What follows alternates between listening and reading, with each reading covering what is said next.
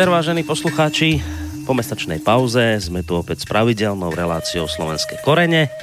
Tí z vás, ktorí ste nám prejavovali o, svoju priazeň aj v minulosti, ste viete, že sme spolu s príchodom nového roka vniesli do tejto relácie aj nový veľký cyklus tém a pod názvom Aké časy to žijeme spoločne a to slovo spoločne naozaj v tejto chvíli chcem zdôrazniť. Spoločne spolu s vami, milí poslucháči, sa budeme v rámci tohto veľkého cyklu postupne pýtať a samozrejme aj hľadať odpovede na príčiny a s nimi spojené následky toho, čo všetci každodenne prežívame a čo nás ako Slovákov, ako ľudstvo aj ako, ako nami tvorenú dobu bude charakterizovať v dejinách.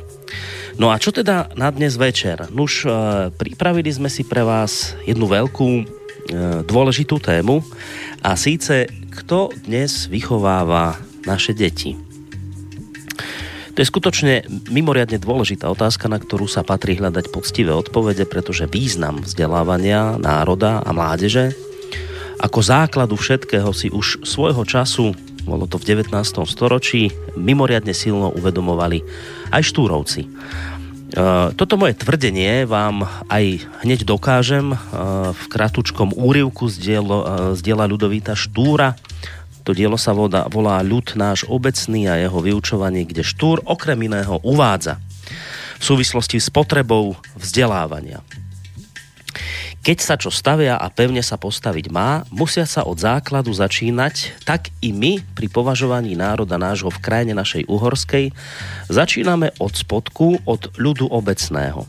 On je podstatnou čiastkou národa nášho, on je jedným zo základov v každej krajine, on sám najmenej myslí a aj najmenej vie, čoho by sa chápať a čo k svojmu dobrému by od seba odvrhovať mal. Slušne teda na ľud obecný pozorlivosť našu obraciame a keď nám on plody práce rúk svojich podáva, my mu plody práce našej duchovnej, myslenia a skusovania podávame.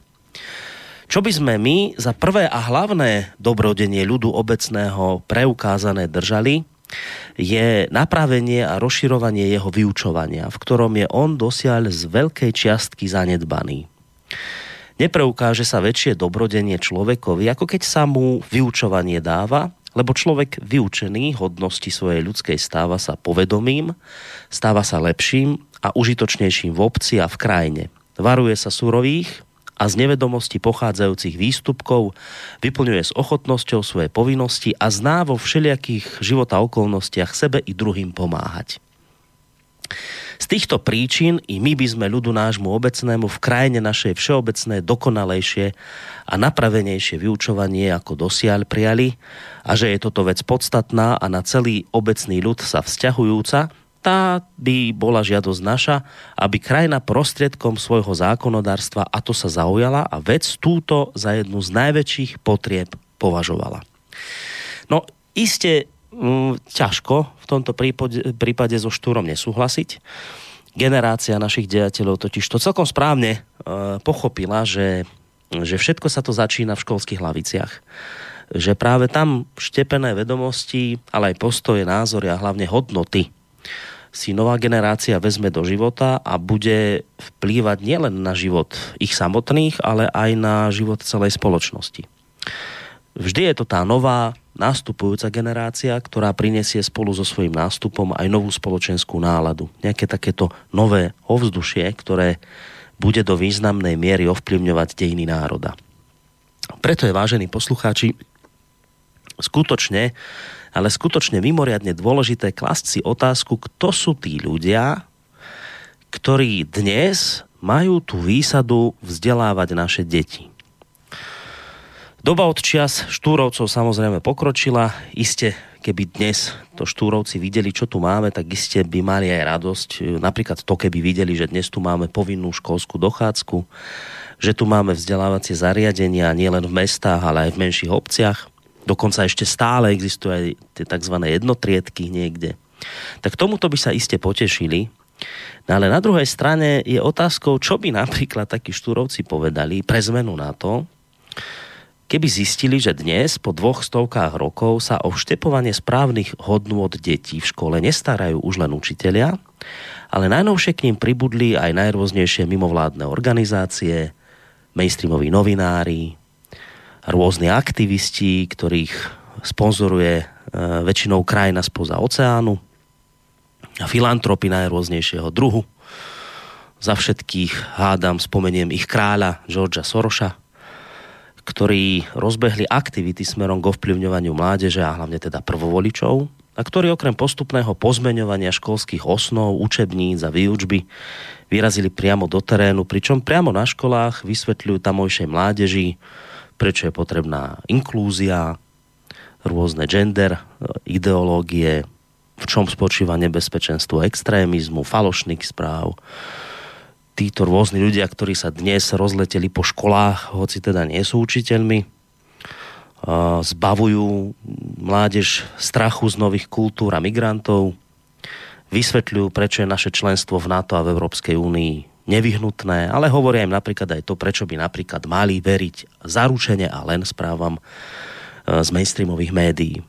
No a toto je, vážení poslucháči, obraz dnešnej doby, o, ktorej, o ktorom samozrejme generácia štúrovcov nemala odkiaľ ani len vedieť, ani, ani len odkiaľ túšiť. No a túto aktuálnu situáciu, kedy na deti v školách už nevplývajú len učiteľia, ale najrôznejší aktivisti s konkrétnymi politickými cieľmi. Tento fenomén doby treba, okrem iných samozrejme, pretože je tam toho viacej, ale aj tento fenomén doby treba okrem iných tiež zahrnúť do širšej polemiky o tom, kto vlastne dnes vzdeláva naše deti a aké hodnoty mládeži sú aktuálne vštepované v školách. O tomto, vážení posluchači, bude dnešná práve sa začínajúca relácia Slovenské korene, v rámci ktorej, aspoň teda dúfam, že to tak je, lebo boli do obeda nejaké technické problémy na strane uh, pravidelného to uh, vystupujúceho hostia relácie Slovenské korene, akademického maliara Viliama Hornáčka, predsedu Združení Slovenskej inteligencie Korene a Slovakia Plus, ktorý v tejto chvíli už by mal byť na našej Skyblinke. Ideme zistiť, či to tak aj naozaj je. Dobrý večer, počujeme sa? Dobrý večer, počujeme sa, chvála Bohu. Áno. Výborne, no, tak, tak dúfajme, že... Podarilo sa, podarilo. podarilo sa a dúfajme, že sa to aj nepokazí, lebo ono to ešte, ešte to, že to funguje na začiatku, neznamená, že to bude fungovať aj na konci, ale neprivolávajme zle. V každom prípade vítajte u nás a samozrejme vítajte aj vyvážení posluchači, ktorí ste sa takto v závere pracovného týždňa rozhodli, že nám od pol deviatej až do až tie dve hodinky slová hudby dáte, teda, e, alebo venujete svoju pozornosť tejto relácii. A ja ešte skôr ako teda vám poviem tie technické záležitosti, akým spôsobom sa môžete k nám zapojiť. Naozaj chcem veľmi, veľmi vážne povedať to, čo sme hovorili aj v tej minulej relácii a bol by som skutočne veľmi rád, keby to tak zafungovalo ako pred tým mesiacom, keď sme vás vlastne vyzvali k tomu, že by bolo fajn, keby ste sa do tejto relácie vo väčšej miere zapájali vašimi otázkami, vašimi názormi.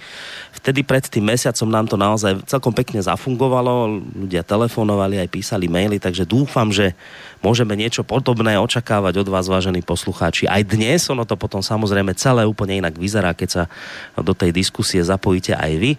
No a teraz tie technické veci, akým spôsobom tak môžete urobiť, no už tak tá si najjednoduchšie, že nám napíšete mail na adresu studiozavinačslobodnyvysielac.sk potom je tá druhá možnosť, že nám zatelefonujete na číslo 048 381 0101 alebo môžete nám aj napísať cez našu internetovú stránku, keď si kliknete na zelené tlačítko otázka do štúdia. Spolu s Williamom Hornáčkom vám nerušené počúvanie e, praje Boris Koroni.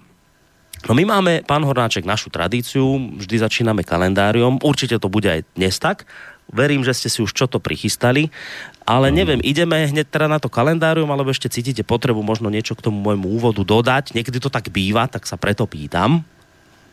No nie, teraz nie, budeme... Dobre. Máme tú tému takú bohatú a dúfam, že vstúpia do toho aj tí, ktorí by to mali spolu s nami riešiť, pretože je to celonárodná, celospoločenská otázka, skutočne najvážnejšia, nič vážnejšie nepoznám myslím, že celá naša, naša e, relácia by sa mala niesť okolo tézy Výchova detí je najdôležitejšou činnosťou dospelých. A ja to budem dokazovať všetkými príkladmi, ktoré som si prichystal.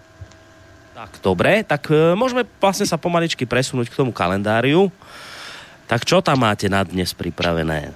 No tak ako sme sa už, dúfam, že dohodli, tak som to už aj urobil minule, že keďže by sme vždycky mali len vlastne koniec tých e, mesiacov, mm-hmm. že vždycky preberiem tie vážne veci aj, ktoré sa odohrali medzi posledným, to znamená 20, tak, 19. Tak, tak. sme vysielali Áno. spoločne januára, takže od toho 19.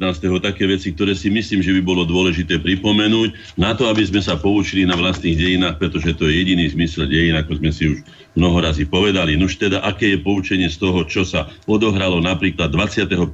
januára, to znamená už potom 19. ako sme to minule riešili, je tu nemecké represálie po potlačení Slovenského národného povstania. Uh, je toho veľa. Vypálenie ostrého grúňa, kraku, vyvraždenie však kunerát, kravany, kališťa, mnoho, mnoho, mnoho tokaj, gvidne. Ľudia to poznajú, je to, je to známe. Ale aké je poučenie z toho? No tak tu mám jeden zaujímavý dátum z 1897 21. sa v Česku narodil Karol Šmitke. Ono to súvisí s touto témou, preto som to vybral. Politik pôsobiaci na Slovensku, teda český politik pôsobiaci na Slovensku. V júli 43 spolu s Karolom Bacílkom. Karol Bacílek bol tiež český politik, ktorý pôsobil a veľmi neblaho pôsobil na Slovensku, pretože bol ministrom vnútra tých najväčších alebo najhroznejších kráglovacích časov, keď sa likvidovalo všetko slovenské.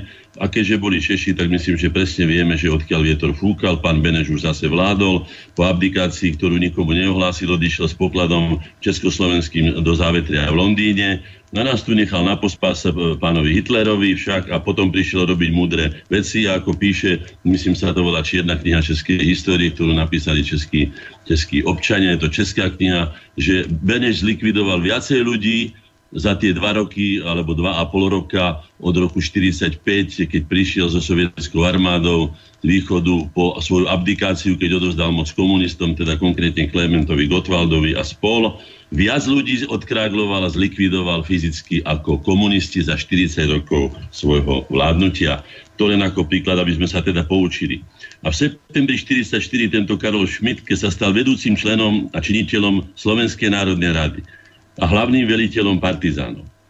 No vieme veľmi dobre, že hlavné zmetky v povstaní spôsobilo to, že nebola koordinovaná činnosť partizánov a činnosť pravidelných jednotiek, teda povstaleckej armády. To bolo základom aj neúspechu povstania, ktoré sa vlastne veľmi rýchlo prejavili. To poučenie je v tom, že tie, to vedenie povstania, ktoré sa mnohí bijú, tak um, bolo predovšetkým Benešovské. Beneš tu robil také výsadky svojimi ľuďmi, aj pán, pán Karol Šmitke a zrejme aj Karol Bacilek boli týmito ľuďmi, ktorí na tú československú strunu ťahali. Tu, a potom tu bolo vedenie Slovenskej národnej rady, slovenských komunistov, ale keď vidím, že tu na pán, pán Šmitke bol vlastne jedným z vedúcich činiteľov Slovenskej národnej rady, tak to vyvoláva pri najmenšom rozpaky. No a ja by som povedal, aké poučenie nám z toho vyplýva. Vieme veľmi dobre, že povstanie sa začalo teroristickými akciami proti Hlinkovej slovenskej ľudovej strane. Začal to v Brezne, kde bol zavraždený, myslím, vedúci sekretariátu e, Brezňanskej Hlinkovej slovenskej ľudovej strany. No, potom nakoniec to povstanie začalo na vrútkach vyvraždením e, teda misie, e, myslím, že plukovníka či podplukovníka Ota, ktorá sa vracala vlakom, vlakom z, z Rumunska. Čo už bolo skutočne niečo také, na čo musela nemecká armáda reagovať a pre nás to poučenie je také, že keď sme si už urobili taký neporiadok, taký stav, že sme boli nútení, doslova nútení pozvať na zabezpečenie poriadku cudzích, v tomto prípade nemeckú armádu, teda armádu štátu, s ktorými sme mali tzv. ochranu zmluvu, tak sme na to doplatili všetci. Všetci.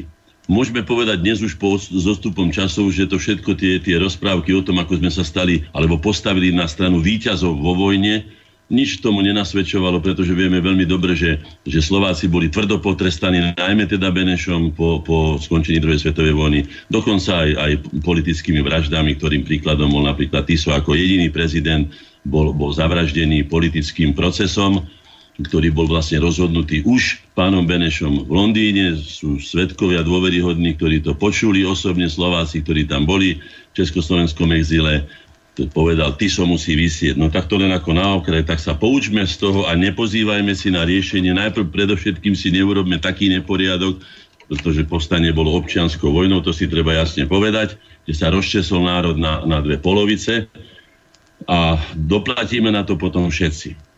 kto si pozrie pamätníky, pamätníky prvej a druhej svetovej vojny, musí si uvedomiť, že štát má veľký význam pre národ, pretože v prvej svetovej vojne, keď sme vlastný štát nemali a boli sme v štáte, ktorý ovládal iný národ, tak máme aj 100, niekde v niektorých dedinách aj 100 obetí z prvej svetovej vojny, kdežto v druhej svetovej vojne, ktorá by sa bola obišla bez veľkých obetí, nebyť toho tzv. slovenského národného povstania ktoré pochopiteľne nemohlo byť e, slovenské ani národné, pretože bolo len okolo Bystrice a Brezna a ďalej sa nedostalo a tak ďalej. No ale nebudeme toto vec... A poučenie vyplýva to, čo som už povedal. Neurobme si taký neporiadok, aby sme boli donútení pozvať si na to cudzie sily, ktoré si tu potom urobia taký poriadok, aký urobili, ako som to hovoril na začiatku, že tu vyvraždili niekoľko dedín a niekoľko sto obyvateľov vypálili, doslova teda spálili. No, poďme ďalej. 22. januára sa narodil Ondrej Nepela. E, vybral som to preto, že sú jednak zimné olympijské hry a jednak aj preto, že Ondrik Nepela bol môjim spolužiakom. Sme konškoláci, začali sme v prvej triede na Kalinčiakovej ulici v Bratislave. Ondrik je 51. ročník, ja som 50. Ale je tam len niekoľko mesiacov, ja som november, on neviem, ktorý on je, on je január. To znamená, že len asi dva mesiace medzi nami rozdiel. Môžem povedať, že Ondrík ako na poučenie z toho, z jeho života, už keď my sme ako prváci išli na 8 hodinu do školy, Ondrik už mal za sebou 2 hodiny tréningy, čiže musel vstávať o 5 hodine. A od tej 3 čtvrte na 8 už teda, ako sa povie, vynamáhaný, vytrénovaný, prišiel a sadol si do lavice a bol to chlapec e, veľmi príjemný, inteligentný, e, bystrý, ale bol, vždy bol unavený. Vždy už bol vyčerpaný, keď my sme ešte nevedeli, čo so svojimi silami, tak Ondrik všetko obetoval, teda, respektíve jeho rodičia ho tak viedli, aby obetoval všetko. Samozrejme, treba povedať, že dosiahol, bol mnohonásobným majstrom sveta Európy a bol aj olimpijským víťazom.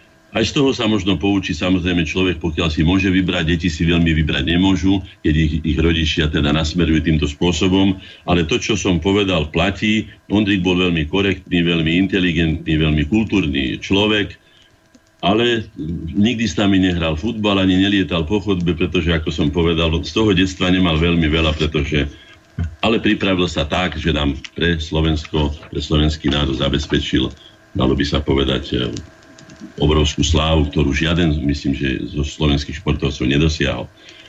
25. E, januára sa narodil Janko Alex, jeden z významných organizátorov kultúrneho života na Slovensku, maliar, spolu s Bazovským a Zoltanom Paludiajom podnikali tvorivé cesty, založili maliarskú, maliarskú kolóniu v Piešťanoch a tak ďalej, ale za, zapísal sa pre Bratislavčanov aspoň, ale myslím, že aj pre celé Slovensko, najmä tým, že vďaka jeho energii a cieľevedomosti sa v druhej polovici 50. rokov 20. storočia začal rekonštruovať Bratislavský hrad.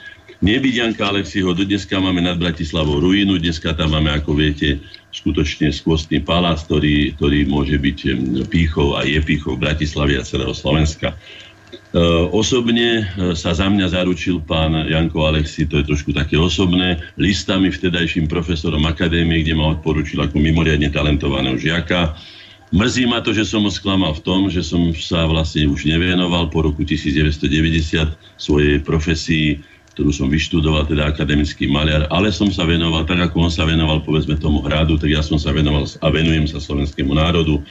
Ospravedlňujem sa mu za to, že som ho sklamal, pretože som nemohol sa venovať a svoj talent rozvíjať, tak ako ho on opísal profesorovi Mudrochovi, profesorovi Matejkovi a profesorovi Milimu, ktorý osobné listy napísal. No, poďme ďalej. 26. januára ďalšie povstanie tu máme, sa ponúka Jan Golian sa narodil, e, bol to, bol to veliteľ vlastne povstaleckých jednotiek, nemal ani dostatočné skúsenosti, ani zabezpečenie pod povstania nebolo nejaké. Boli tam rozpory vo vedení a tak ďalej. Nakoniec bol nahradený Golianom a skončil inak. E, tento pán začal svoju, svoju kariéru, alebo teda po vzniku Slovenskej republiky v roku 1942 bol náčelníkom štábu rýchlej divízie, ktorá bojovala proti Sovietskému zväzu na východnom fronte. No a viete, že potom, keď už sa, sa obrátili karty, najmä po Stalingrade a po Kursku, tak rôzni ľudia obracali sa, takisto ako ten pán Kuchta, čo to vystrielal osobne spolu s tou jednotkou, vystrielali tú, tú misiu e, plukovníka či podplukovníka Ota na Vrútkach, ktorý tiež dostal dokonca vyznamenania pri ťažení na východ, tak sa rýchlo potom, keď už sovietská armáda sa blížila, o tom bolo aj Slovenské národné povstanie, z veľkej časti potom už tí ľudia prehodili tie kabaty a snažili sa prežiť v tých nový, novej situácii, ktorá nastávala. Nepodarilo sa to ani Golianovi, nepodarilo sa to ani Viestovi, pretože nakoniec ich obidvoch chytili v Pohronskom Bukovci a zahynuli za neznámych okolností dodnes nevyjasnených, či to bolo v koncentračných nejakých táboroch v Nemecku, alebo hovorí sa aj o tom, že boli odvlečení do Sovietskeho zväzu a tam vlastne sa po nich strácajú stopy. No, ďalšie je 30. január, koniec bratríkov na Slovensku. Vieme veľmi dobre, keď sme sa učili husiti, to boli veľmi pre nás, teda to sa, to sa veľmi exponovalo v čase, keď bola Československá republika, pretože to bola pícha českých dejín a bratíci boli, bratríci boli pôvodne príslušníkmi husických vojsk a na územie Slovenska prišli vodieloch Jana Šmikovského, a Jana Istru z Brandýsa v roku 1441, aby hájili záujmy e, maloletého kráľa Ladislava Pohrobka. No nakoniec sa z nich stali aj vojenskí dobrodruhovia, ktorí sa nechali najímať ako žoldnieri. Najvýznamnejším bratickým kapitánom bol Peter Aksamit, ktorý v roku 1447 ovládol hrad Plaveč a tak ďalej a tak ďalej. No, e, zanechali tu mnohé stopy, ale možno povedať, že účinkovanie bratríkov na, pre nás Slovákov malo veľmi negatívne, veľmi negatívne dopady. E, je, je tu napísané e, celkom jednoznačne, že ich akcie, ich bojové akcie mali predovšetkým koristnícky, hoci aj sociálny možno, ale predovšetkým koristnícky charakter. A na tej rítine, ktorú mám pred sebou, vidím, ako zapalujú dedinu. Viete si predstaviť kedysi, keď ľudia boli absolútne neozbrojení do takých dedín, ktoré mali, ja neviem, 30-40 domov, neboli hádam väčšie dediny kedysi, a prišlo tam povedzme 100 alebo 200, 200 ozbrojených mužov, tak si s tou dedinou robili čo chceli, zobrali si čo chceli a ostatné, aby za, e, spôsobili aj zmetok a zahladili stopy, jednoducho zapálili. To znamená, že no, aj tu si treba uvedomiť, že máme právo a výsadu, včera som o tom hovoril v Českom slobodnom vysielači, jednou z výsad slobodného subjektu medzinárodného práva, ktorým sme sa stali 1.1.1993, je aj výklad dejín podľa vlastných záujmov, podľa vlastných predstav, podľa vlastných skúseností, podľa vlastných pre, e, pocitov. To znamená, že dívajme sa na, na dejiny vlastnými slovenskými očami a z našeho slovenského záujmu. A nie, ako to bolo doteraz, že sme sa museli dívať cez, cez maďarské záujmy, cez záujmy české, alebo cez záujmy, ja neviem, sovietské, alebo by som povedal, povedzme, komunistickej ideológie buďme a správajme sa slobodne a znovu opakujem, robme to, čo robia všetky národy, všetky slobodné národy, vykladajme si svoje deny z hľadiska našich osobných slovenských záujmov. No, potom, sú tu, potom je tu 20, 31. január, zaujímavý dátum. Vo Vrbovciach sa narodil Pavol Jozefi, evangelický kniaz a biskup, aktívny účastník zápasu proti maďarizácii v 40. rokoch 19. storočia. 25. 1825 sa narodil e, v Sobotišti jeden z národných martírov William Šulek, študent ako účastník slovenského povstania v roku 1848-49, bol v roku 1948 štatariálnym súdom odsúdený a maďarskými honvedmi aj popravený. Eh, potom tu mám zatvorenie slovenských gymnázií, čo je veľmi smutná kapitola pre naše národné dejiny a treba sa tomu skutočne venovať a treba si uvedomiť, čo sa stane, keď prestane školský systém vytvárať, vytvárať podmienky na to, aby sa vzdelávala generácia národa, mladá generácia národa. E, zatvorenie slovenských gymnázií v roku 1875 Maďaroni a maďarskí šovinisti sa nemohli zmieriť so skutočnosťou, že gymnázia v Martíne, Revúce a v kláštore pod Znevom vychovávajú národne uvedomelú slovenskú inteligenciu. Videli v nej hlavnú prekážku premeny multietnického, teda mnohonárodného Uhorska na maďarský štát. Preto sa v časopise Svornosť, ktorý vydávala maďarovská klitka pod vedením Bielu Greenwalda, známeho to maďarizátora, poznáme ten jeho výrok, že treba do toho školského systému házať Slovákov ako Domlinčeka a budú vypadávať z neho Maďari. V Banskej šťavnici začali sa množiť útoky proti slovenským gymnáziám, boli označované za hniezda panslavizmu a protivlasteneckej činnosti. Pod vplyvom kampane výbor z Volenskej župy 15. apríla 1874 požiadal uhorskú vládu a ministerstvo školstva, aby, citujem, zrušili alebo pretvorili gymnázia panslavského ducha.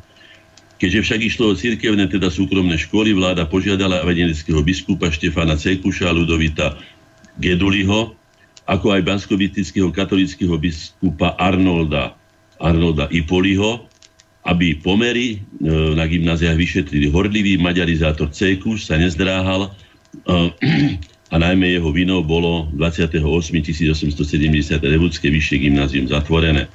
No, ne, je to dlhšie, nebudem to čítať ďalej, ale treba si uvedomiť, že Slováci zostali od roku 1875 až do roku 1918 bez jedinej strednej školy.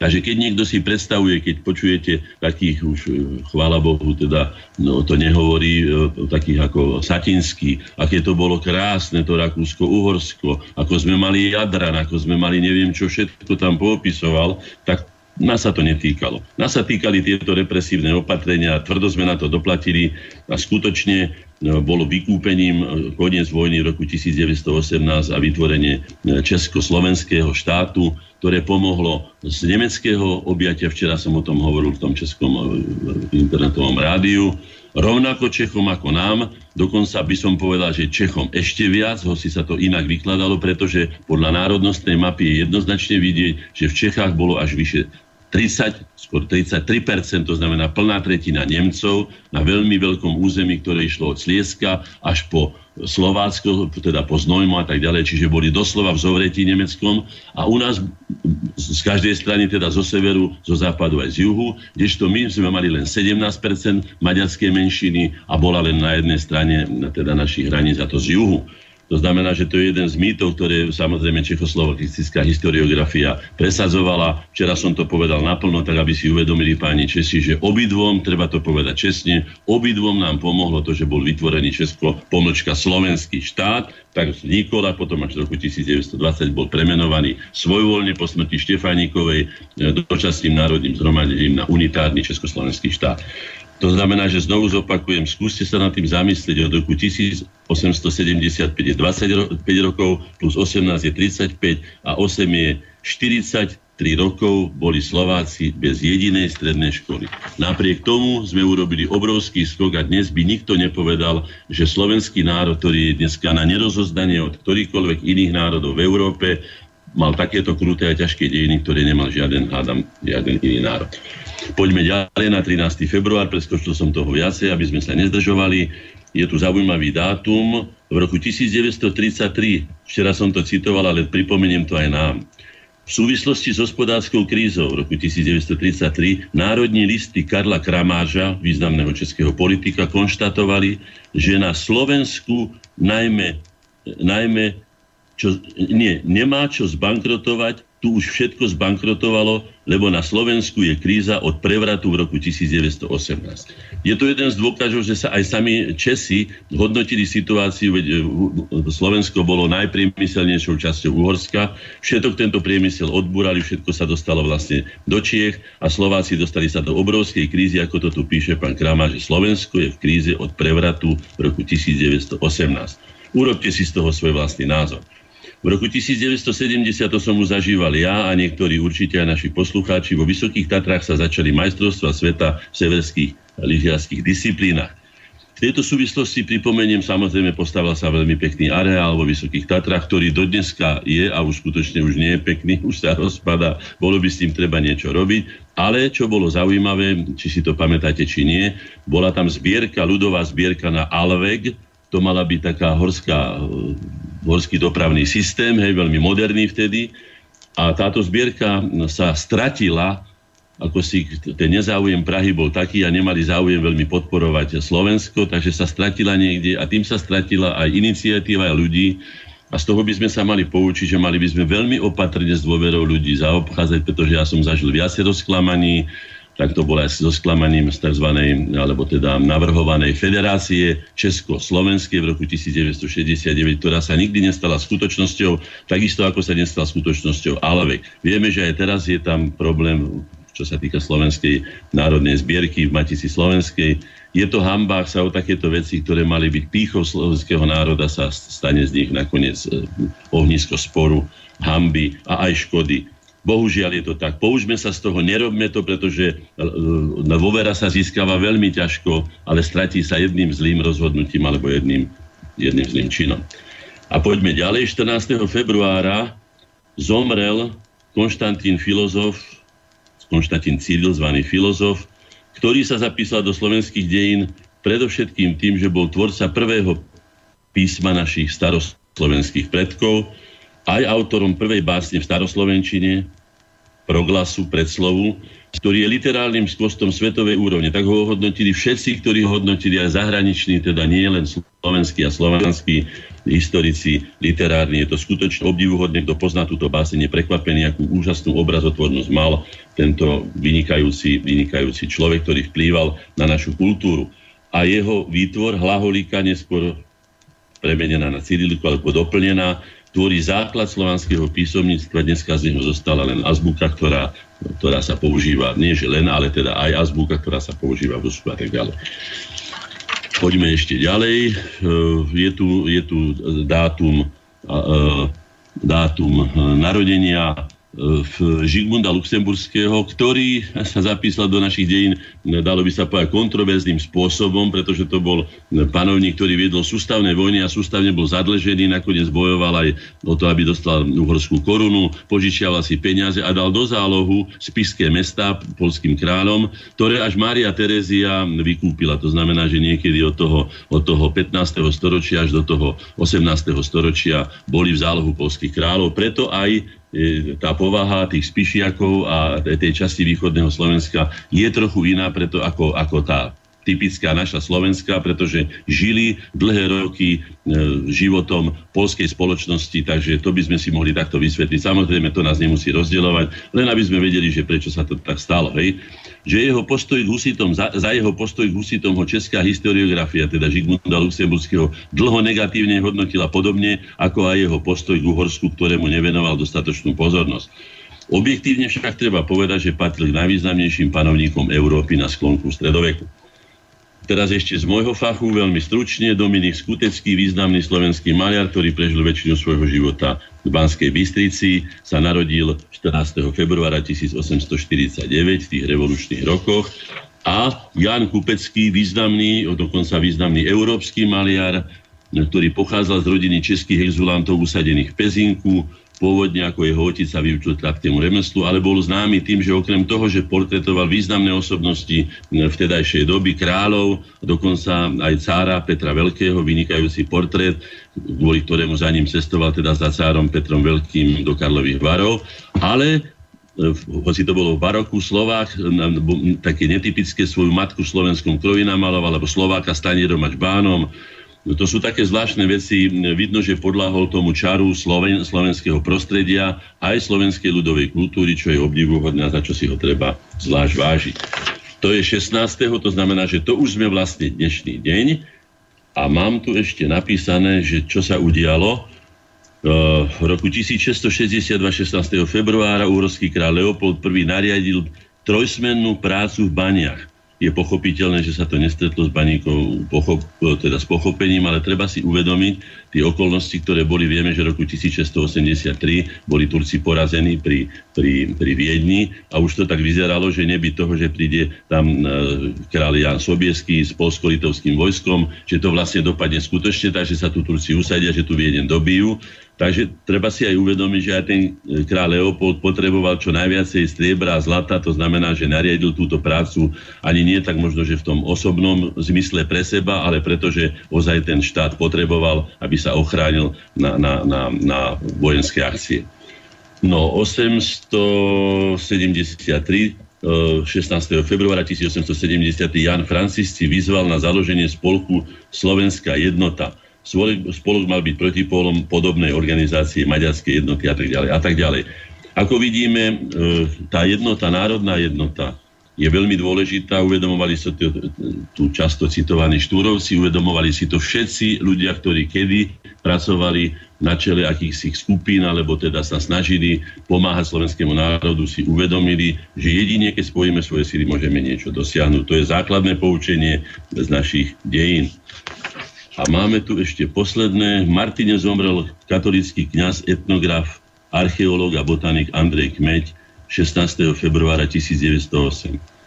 Táto veľmi vynikajúca, veľmi užitočná, veľmi pracovitá osobnosť je, sme je veľmi dlžní. Veľa sme je dlžní. Napríklad pre Slovenským národným múzeum, kde je socha od, od majstra Šalóna, socha eh, T.G. Masaryka, kde nemá čo hľadať, tak tam by mala byť e, socha e, Andreja Kmetia, zakladateľa Slovenskej muzeálnej spoločnosti, keď zrušili Maticu Slovensku a Slovenské gymnázia, aby zachránil aspoň čas bierok, tak tento vynikajúci slovenský národovec založil Slovenskú muzeálnu spoločnosť a zaslúžil by si, aby pre Slovenským národným múzeum jeho socha stála. Už tak toľko, to je do tak, nášho svedomia. Takže výdatný to prehľad kalendáriom. Dobre, urobíme to, ako to robíme vždy medzi kalendáriom a hlavnou témou, ktorú som už teda naznačil v úvode, si dáme pesničku. Často si v týchto situáciách hrávame nejaké tie ľudové, tak si dáme opäť ľudovku no a potom si budeme hrať. Aj pokiaľ sa bavíme o pesničkách, tak skôr tak k téme. Platí to, čo som povedal. E, budeme radi, ak sa zapojíte aj vyvážení poslucháči. Po pesničke si povieme, že akým spôsobom to môžete urobiť.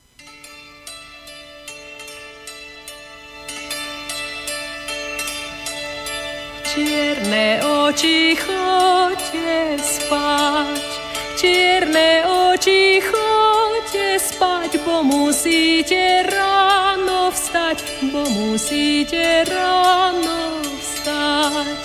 Čierne oči chodte spať, bo musíte ráno vstať, bo musíte ráno vstať. Ráno, ráno, ránečko, ráno, ráno,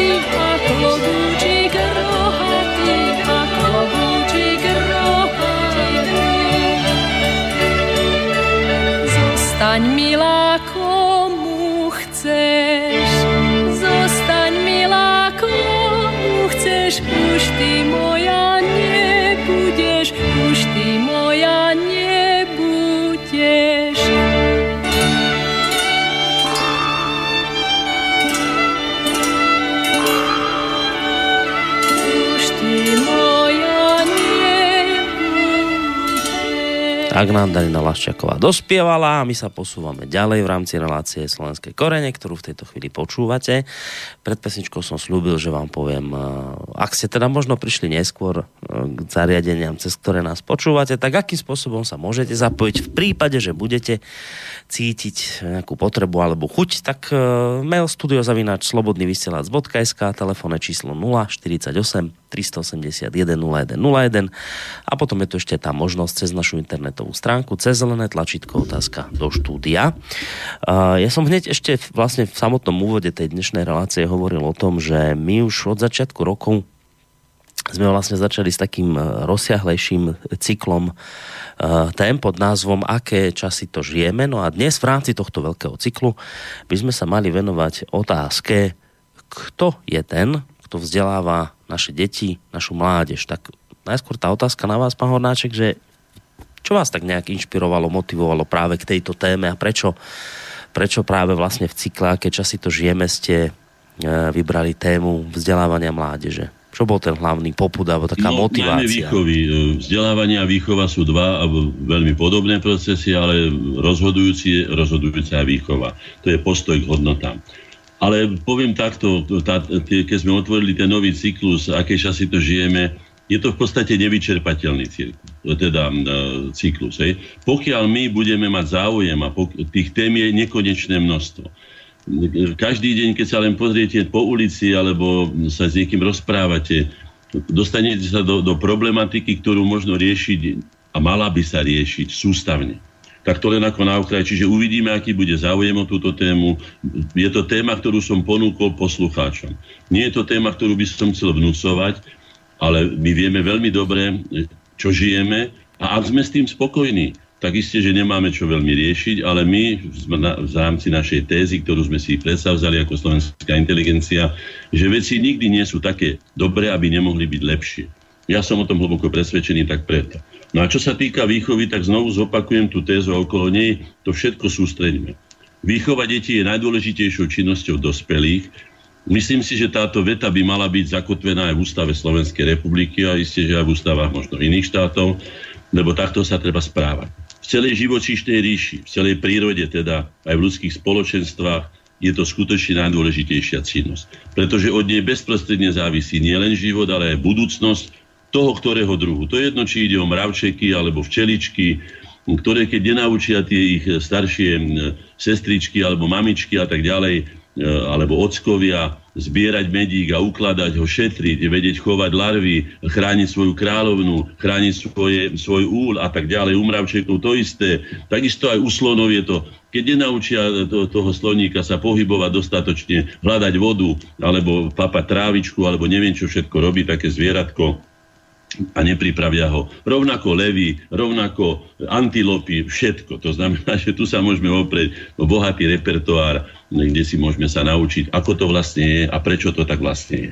A je celkom jednoznačné, že ak to niekto neurobí dostatočne, a ak to mačiatko, alebo ten psík, alebo nie je dostatočne vychovaný, tak bude mať veľmi, veľmi utrápený život a nakoniec skončí, ako by som povedal, v tej poslednej, poslednej triede a stane sa z neho nakoniec len odpad, ktorý, ktorý, ktorý sa stratí v neznáme a to určite nechceme, aby sa stalo z našich detí. Čo je hlavným prostriedkom výchovy? Sme si o tom hovorili, sme o tom hovorili viackrát, ale je to nekonečná téma. Isté, že hlavným prostriedkom a najúčinnejším spôsobom je výchova osobným príkladom. Preto je výchova taká ťažká, pretože deti, aj keď nerozumejú mnohému, čo my robíme, ale veľmi pozorne ho vnímajú. By som povedal, že na ten čistý papier tej detskej duše sa zapisuje každý jeden otlačok, každé jedno nevhodné slovo, každý jeden e, posunok alebo pohľad alebo už čokoľvek. A keď to dieťa naučíte, pretože psychológovia hovoria jednoznačne, že vlastne základné charakterové rysy človeka, jeho povahy, jeho charakteru sa, sa určujú do toho 5. 4. 5. roku, dokonca takto až nízko, možno 5. 6. skratka v tom detskom období, tak treba s tým narábať veľmi citlivo a nedopúšťať sa toho, čo tu budem o chvíľu teda dávať ako príklad toho, ako sa to podľa môjho názoru samozrejme hovorím môj osobný názor na tieto veci a nikomu ho nevnúcujem a budem rád, keď mi bude niekto oponovať, ale budem rád, keď bude oponovať argumentami A ak ma niekto presvedčí, že výchova je zbytočná, ako nás povedali, že dieťa nechajte, vyžente ho na ulicu, ulica ho vychová, nestarajte sa, nepiplínkajte to dieťa, ono si už nájde, ono vie, čo si má nájsť, ono vie, kto je, čo je dobré a čo je zlé, to sú všetko blúdy. To sú všetko blúdy, dokonca veľmi zákerné blúdy, pretože viem to aj zo svojej vlastnej skúsenosti, že ešte aj ako, ja neviem, viac desaťročný mi dobre padlo, keď mi mohol otec alebo mama poradiť v niečom, s čím som si nemohol poradiť, pretože oni mali väčšie skúsenosti so životom a isto mi neporadili zle. Dneska to viem. No je tu nezastupiteľná úloha pri výchove, keď hovoríme o osobným príkladom, je tu nezastupiteľná úloha prirodzených autorít.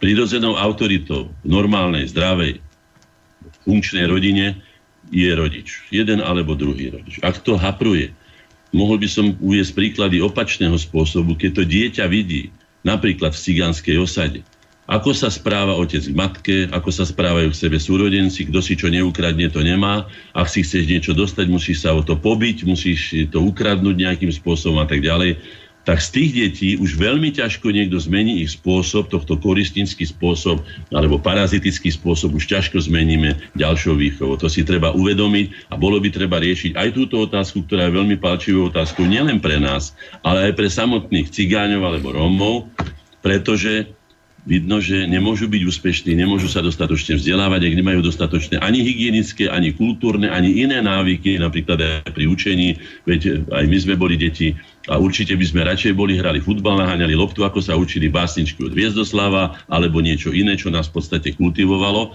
No ale boli by sme vyrástli len ako takí ozembusy, ale neboli by sme vyrastli ako kultúrni, všeobecne vzdelaní a všeobecne rozvinutí ľudia, o čo tu vlastne ide, pretože vtedy máme šancu uspieť v konkurencii s inými, ktorí toto veľmi dobre vedia a zároveň to aj na rozdiel od nás vychovávajú. Nehovorím teraz, myslím, od nás ako od vás, pán Korony, alebo no. odo mňa. Ja som sa skutočne o to staral veľmi dôsledne. Aj moja manželka, aj moji rodičia, aj moji starí rodičia. Takto som bol teda vyformovaný, preto mám tie povahové vlastnosti, ktoré mi pomáhajú žiť. A doprial by som, aby takýmto spôsobom boli vychovávané aj iné deti, pretože deti boli vždy vychovávané určitými povinnosťami už od detstva. Ja som vyrastol, jeden rok som teda bol, hoci som sa narodil v Bratislave už, kde prišli moji rodičia za prácou z vidieka, ale bol som jeden celý kompletný rok aj niečo vyššie na dedine. U detka Hornáčka, vo Veselom pri Piešťanoch a zažil som všetko, ako to sa vlastne dialo.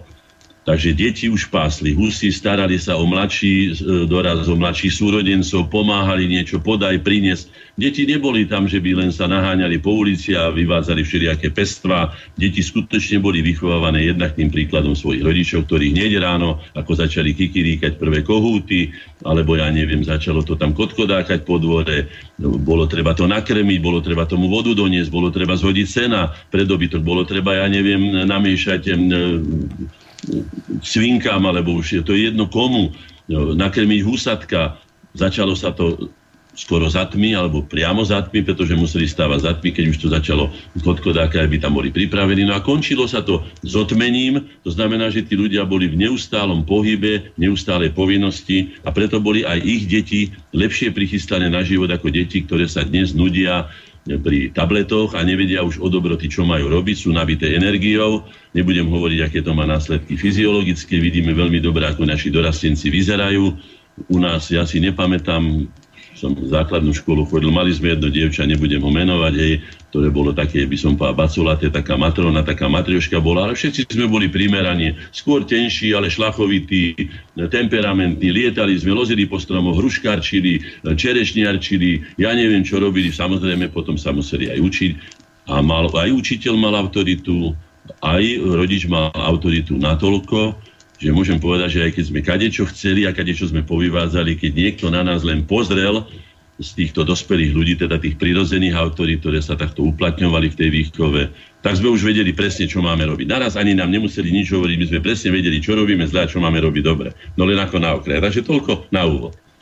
Dobre, ale niekto by teraz povedal, že no ale toto, čo teraz ste rozprávali, to z vás hovorí ako by taká nejaká, viete, nálada z detstva, z minulosti, že sa vraciate tak nejak nostalgicky do minulosti. A prečo? A že tie čo veci... a že tie veci... Mi, pán Koroni, čo sa, čo sa zmenilo na tom, že človek sa musí od malička učiť určité povinnosti, aby bol pripravený na život? No veď to chcem povedať, že, že ja bym povedal kritik keby to počúval, že však, ale vy tu spomínate z minulosti nostalgické veci, ako ste zvieratka, husy pásli, niečo, ale že však aj, tí, aj terajší mladí, no dobre, už sa táto doba síce minula, dnes vyrastajú s tabletmi, s mobilmi, vie dobre, ale oni zažívajú rovnako tak šťastné detstvo, rovnako tak sú im vštepované teraz už akoby možno nejaké moderné formy života, ktorého teraz žijeme. Čiže nemôžeme jednoznačne povedať, že vtedy to detstvo alebo výchova bola lepšia ako je teraz, respektíve... No bola určite no, zodpovednejšia, ak, to vám môžem no, povedať tak, určite. Tak, že, že respektíve... No veď to, že tá otázka by bola, že teda v čom to bolo, že keď to takto tvrdíte, že to bolo lepšie vtedy, že v, v čom sa to prejavovalo, že v čom to bolo lepšie teda? Znovu poviem, zodpovednejšia bola určite, no poviem to celkom presne. Ja teraz môžem pozorovať už len rodinu svojho syna, ktorý má teda malé deti na tej úrovni, keď sme boli my, deťmi našich rodičov a môžem to porovnať. E, môj syn aj s mojou nevestou sa venujú, alebo môžu venovať, alebo majú šancu sa venovať svojim deťom ráno, keď idú do školy, to znamená zobudiť ich, nakrmiť ich, niečo, ja neviem čo všetko, to, toho veľa nebude, zaviesť ich do školy, potom majú svoju prácu úplne oddelenú, deti sú v škole, ja neviem, v družine, no potom majú neviem čo, neviem čo, neviem čo, všelijaké. A potom zase večer sa vracajú naspäť a zase sa im venujú už len chvíľku, treba ich nakrmiť, treba ich okúpať, hej, treba s nimi nejaké úlohy porobiť a to je všetko. To znamená, že tie deti už nie sú vychovávané na toľko rodičmi, čo je pochopiteľné, lebo ten svet sa zmenil. To nehovorím, no, že by no, sme sa mali vrátiť tomu, aby sme všetci teraz, no, ja neviem, sa starali len o, tie, o, tie, o ten hit dedinský, o, o ten dobytok, o, o, o polia a tak ďalej. To určite nie, to som tým nechcel povedať, ale že tá, ten vplyv toho rodiča bol nepomerne väčší a teraz je oveľa väčší vplyv iných subjektov, nazvem, nazvem to tak, alebo iných vplyvov, ako je vplyv toho rodiča. Je pochopiteľné, že ten rodič, hovorím o normálnych rodičoch, lebo samozrejme nie všetci rodičia sú, sú zodpovední, ale myslím, že aspoň 90% určite tých rodičov zodpovedných je a chce tým deťom len to najlepšie a snažím sa im to vštepovať. Čo už nemožno povedať, alebo nemožno to zaručiť tak u cudzích, najmä keď ide o to, že už tu máme aj zahraničných všelijakých, ste to sám spomínali, všelijaké ja neviem, e, treťosektorové aktivity a nejaké. Ja som minule sa napríklad zamyslel nad tým slovom, nad, nad, tou, nad tou organizáciou scouting. Hej? Je to veľmi populárne, je to celosvetové a tak ďalej. Slovo scout znamená zved, čiže špion. Hej? Vzniklo to v Anglicku, založil to človek, ktorý mal za sebou bohatú koloniálnu minulosť pri obsadzovaní Južnej Afriky a tak ďalej a tak ďalej. Hej. Ano a vychovávali si to, aby mohli ako zvedovia títo mladí ľudia pôsobiť a donášať informácie o tom či o onom. Nepozorovaný pochopiteľne, keď dieťa niekde ide, tak nemusí dospelého napadnúť, že je aj zároveň. No. Takže ja to nevidím nejaké také pre nás veľmi perspektíve, že by sme my mali vychovávať deti ako zvedov. To len ako, my sme mali slovenského orla, neviem prečo to je tak, ako to je, že teda zanikol, alebo nefunguje, alebo nemá prostriedky, alebo si ho nikto nevšíma. To už neviem do dôsledku, rád by som bol, keby sa vyjadrili k tomu poslucháči, či tu niečo existuje. Ale my sme mali aj pionierské organizácie, ktoré mali síce takú tú no, tú, tú ideológiu komunistickú, neviem, socialistickú, neviem akú, ťažko to mi posúdiť, ale nás určite nič zle neučili. Ja si pamätám, že sme zbierali papier, pomáhali sme čistiť ulice, pomáhali sme babičkám, ktoré ja neviem čo, ja neviem čo, deduškom. Jednoducho boli sme tak. Timur a jeho družina bolo, bolo pre nás také, také čítanie, také príkladné, keďže boli chlapi vtedy na vojne, to je knižka z vojnových čias Sovietskeho zväzu, ako, alebo myslím, že z kolektivizácie, ako pomáhali teda tým. Čiže nič zle sme sa neučili. To sa nedá ani, ani zďaleka zdôrazním to, ani zďaleka povedať o tom, aké doslova zvrátené vplyvy dnes číhajú na deti, na naše deti, na našich vnúkov. A ja by som si dovolil hneď na začiatku citovať a začneme od začiatku, teda úplne od maličkých detí. Mm-hmm. Mám pred sebou fotografiu, ktorú som si odfotil na centrálnom trhovisku, teda na, na tom centrálnej tržnici v Bratislave. Je to pult knihkupectva, hej? Ja vám prečítam tie názvy. E, staré grecké baja povesti, najkrajšie slovenské rozprávky, veľká kniha Riekaniek, hej, história Európy, uh, uh, veľká kniha čítania a zábavy, rozprávky a povesti a to, po čomu smerujem, moja prvá knižka o sexe.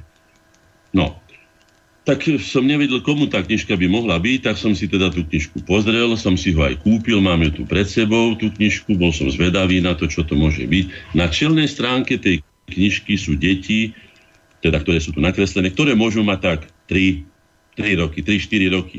3-4 roky, dobre? Knižka prvá o sexe. Poďme teda ďalej, čo o nej napísal pán známy to, a poznáte ho aj vy, všeobecne známy, pán Radim Uzel, mudr Radim Uzel, kandidát vied.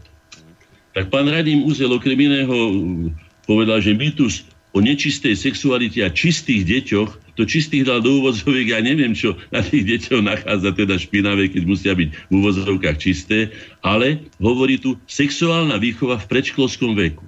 To znamená, že táto knižka je určená deťom do 6 rokov. Do 6 rokov, dobre počúvate. Hej?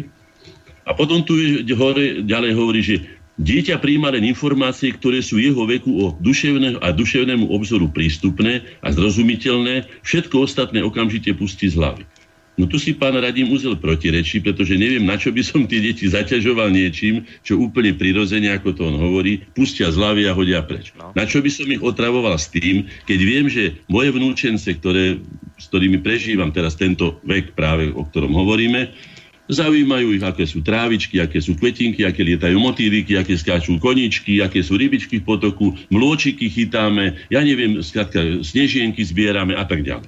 To je ich svet. Vidím to na ich kresbách, čo ich zje. Som nevidel na žiadnych detských kresbách, že by sa zaujímali pohlavnými orgánmi. A poďme teda ďalej. Tu ale píše pán Radimuzel na záver, že táto knižka môže byť užitočná pri upevňovaní sexuálneho a reprodukčného zdravia najmladšej generácie. No tak to už je úplná idiotina, to poviem pánovi tak, ako mi to vyjde z úst. Pretože reprodukčné zdravie najmladšej generácie je čo? Aké môže byť reprodukčné zdravie, keď ešte nemajú ani vyvinuté reprodukčné orgány, ktoré budú mať dovyvinuté niekedy, ja neviem, 12, 13, 14 rokov.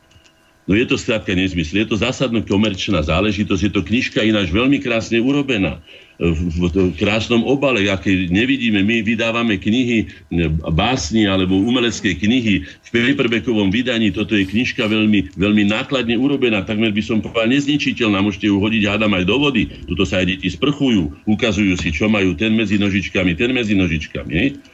Takže možno doktor Radi Muzer je odborníkom na sex. To o tom nespochybňujem to, ale určite nie je však odborníkom na detskú dušu. To v žiadnom prípade nie je, to by som mu nejakým spôsobom, nie, podľa týchto slov, ktoré tu povedal. A teraz poďme ďalej, keď vám len poviem, samozrejme môžete si tú knižku iste kúpiť, pretože je, a aby ste si urobili svoj vlastný názor. Tuto napríklad je na strane, ale to je jedno, tá strana tu myslím, že to ani nie je číslované. Nie, nie je to číslované. Je tu na, tak ako mamička leží na ockovi a nad nimi je pohlavný styk, súlož a tam je zavedenie penisu do ženskej pošvy keďže hovorím teraz pre dospelých ľudí, tak sa ako nefiltrujem až tak veľmi, ako keby som hovoril ku deťom, viem, že sú to sami dospelí ľudia, vieme veľmi dobre, o čom hovoríme. Čo už potrebuje 6-ročné dieťa vedieť, ako sa zavádza e, mužský pohlavný úd do ženskej pošvy. Môžeme ísť ďalej. Tu je prezervatív na penise. Prezervatív v zátvorke kondom zabalený prezervatív a tako sa nastrkuje. Hej, teraz je tu také malé dieťatko, ktoré sa díva na ten obrázok, kde je stoporený mužský pohlavný úda, na ňom je na, na, navlečený kondom. Potom je tu chlapček a dievčatko, kde je zasunutý penis a je tam napísané semeno, maternica, penis, pošva. No, potom sú tu spermie, o ktorých dieťa nemôže ani tušiť, čo sú to spermie a sú je to zbytočné, pretože dieťa žiadne spermie nemá, nemôže mať dieťa v tomto veku, nemá. Aj. A potom je tu ešte uvedené aj, ako teda mamička s ockom to robia, aj aké sú všetky popisy e, mužských a ženských pohlavných orgánov, čo skutočne mám malú natálku. To dievčatko vie, vie len toľko, že tade sa vycíka a to si má umývať a má to byť hygienické. Ja si myslím, že to tomu dieťaťu úplne stačí a potom, keď príde do tých rokov, keď to potrebuje, ono si tieto veci zistí a my mu v tom aj môžeme pomôcť, ale rozhodne to nie je v období do 6 rokov. No, prajem vám to, aby ste si uvedomili. Ja osobne to považujem za surovosť, za surovosť voči detskej duši, doslovne surovosť, aroganciu najhrubšieho zrna, aby sme deťom obracali pozornosť v čase, keď si majú uvedomovať, kde žijú, môj syn, keď sme raz cestovali v aute, tak som mu hovoril, že to je mesiac, to je večernica, to je veľký voz a tak ďalej. A Môj syn Martin, ktorý mal vtedy, hádam, 4-5 rokov, čiže v tomto období mi povedal toto. Ocko, a aj my sme hviezda, ako naša Zem. A ktorý obor nás posúva? Ja som žasol, čo všetko sa môže v detskej duši skrývať, keď, keď napriamite jeho pozornosť na niečo, čo skutočne potrebuje, aby sa zorientoval, kde sme, čo sme, čo je to vesmír, čo je to zem, na čo sú rastliny, prečo sú tu tieto a one živočichy. Skladka, tam je nepreberná kniha vzdelávania, ktoré treba, aby to dieťa nasalo vtedy, keď je teda skutočne ešte na to pripravené a nie vtedy, keď už začne, ako sa hovorí, hormóny obracať hore nohami a potom už nezaujíma nič iné, len to druhé pohlavie. Vtedy je na takúto knižku určite čas, ale rozhodne nie do 6 rokov. To by som vám teda odporučil.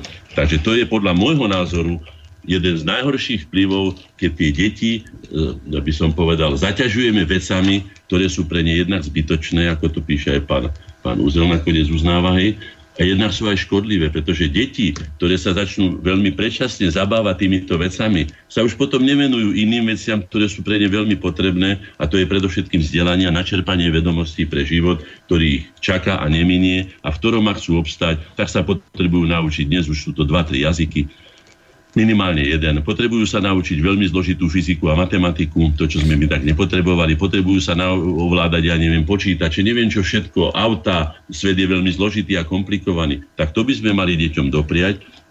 No, viete, že... Potom ale... o tej vyváženej osobnosti už vedeli dávno pred nami Gréci, ako sa teda buduje, lebo toto je len jednostranné. Skutočne knižka o sexe pre šest, teda do 6-ročné deti je som povedal, zbytočná, je to, jednak je to zbytočné a jednak je to arogancia voči detskej duši. A ten argument, ten argument tých, ktorí toto do škôl pretláčajú, alebo už respektíve aj do škôlok, je, že e, čím skôr sa dieťa, aspoň teda v rámci jeho detského chápania s týmito vecami akoby zoznámi, tak o to, o to bude potom v budúcnosti zodpovednejšie k týmto záležitostiam pristupovať a vo výsledku by napríklad nemuselo byť toľko pohlavných chorôb, e, vo výsledku by nemuselo byť toľko neželaných tehotenstiev a niečo podobné. Čiže argument tých ľudí, ktorí toto do škôl a škôlok pretlačajú, je ten, že to má v konečnom dôsledku prispieť k nejakej lepšej spoločnosti, kde budú proste v budúcnosti vyrastať zodpovednejší mladí ľudia.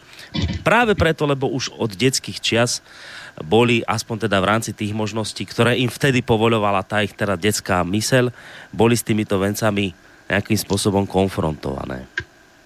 Ja vám poviem protiargument a prepoviem ho rovno sladšie. Vytlačil som si ho nedávno, 23. januára, a je to napísané. Trebišov mesto syfilisu. Už 8 rokov sa mu nedarí nad chorobou zvýťaziť. Syfilis šíria nezdietka detské prostitútky, ktoré majú len 8 rokov.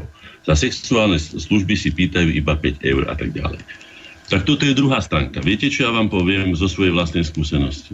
Čím menej vedeli ľudia o týchto veciach, z čoho sa skladá ten či onen orgán, alebo čo všetko okolo toho sa dá samozrejme napísať a tak ďalej, tým sme boli úspešní v tom, čo je podstatné pre nás a čo je vlastne najväčšou chybou dnes Európy a celej našej civilizácie a to je reprodukcia.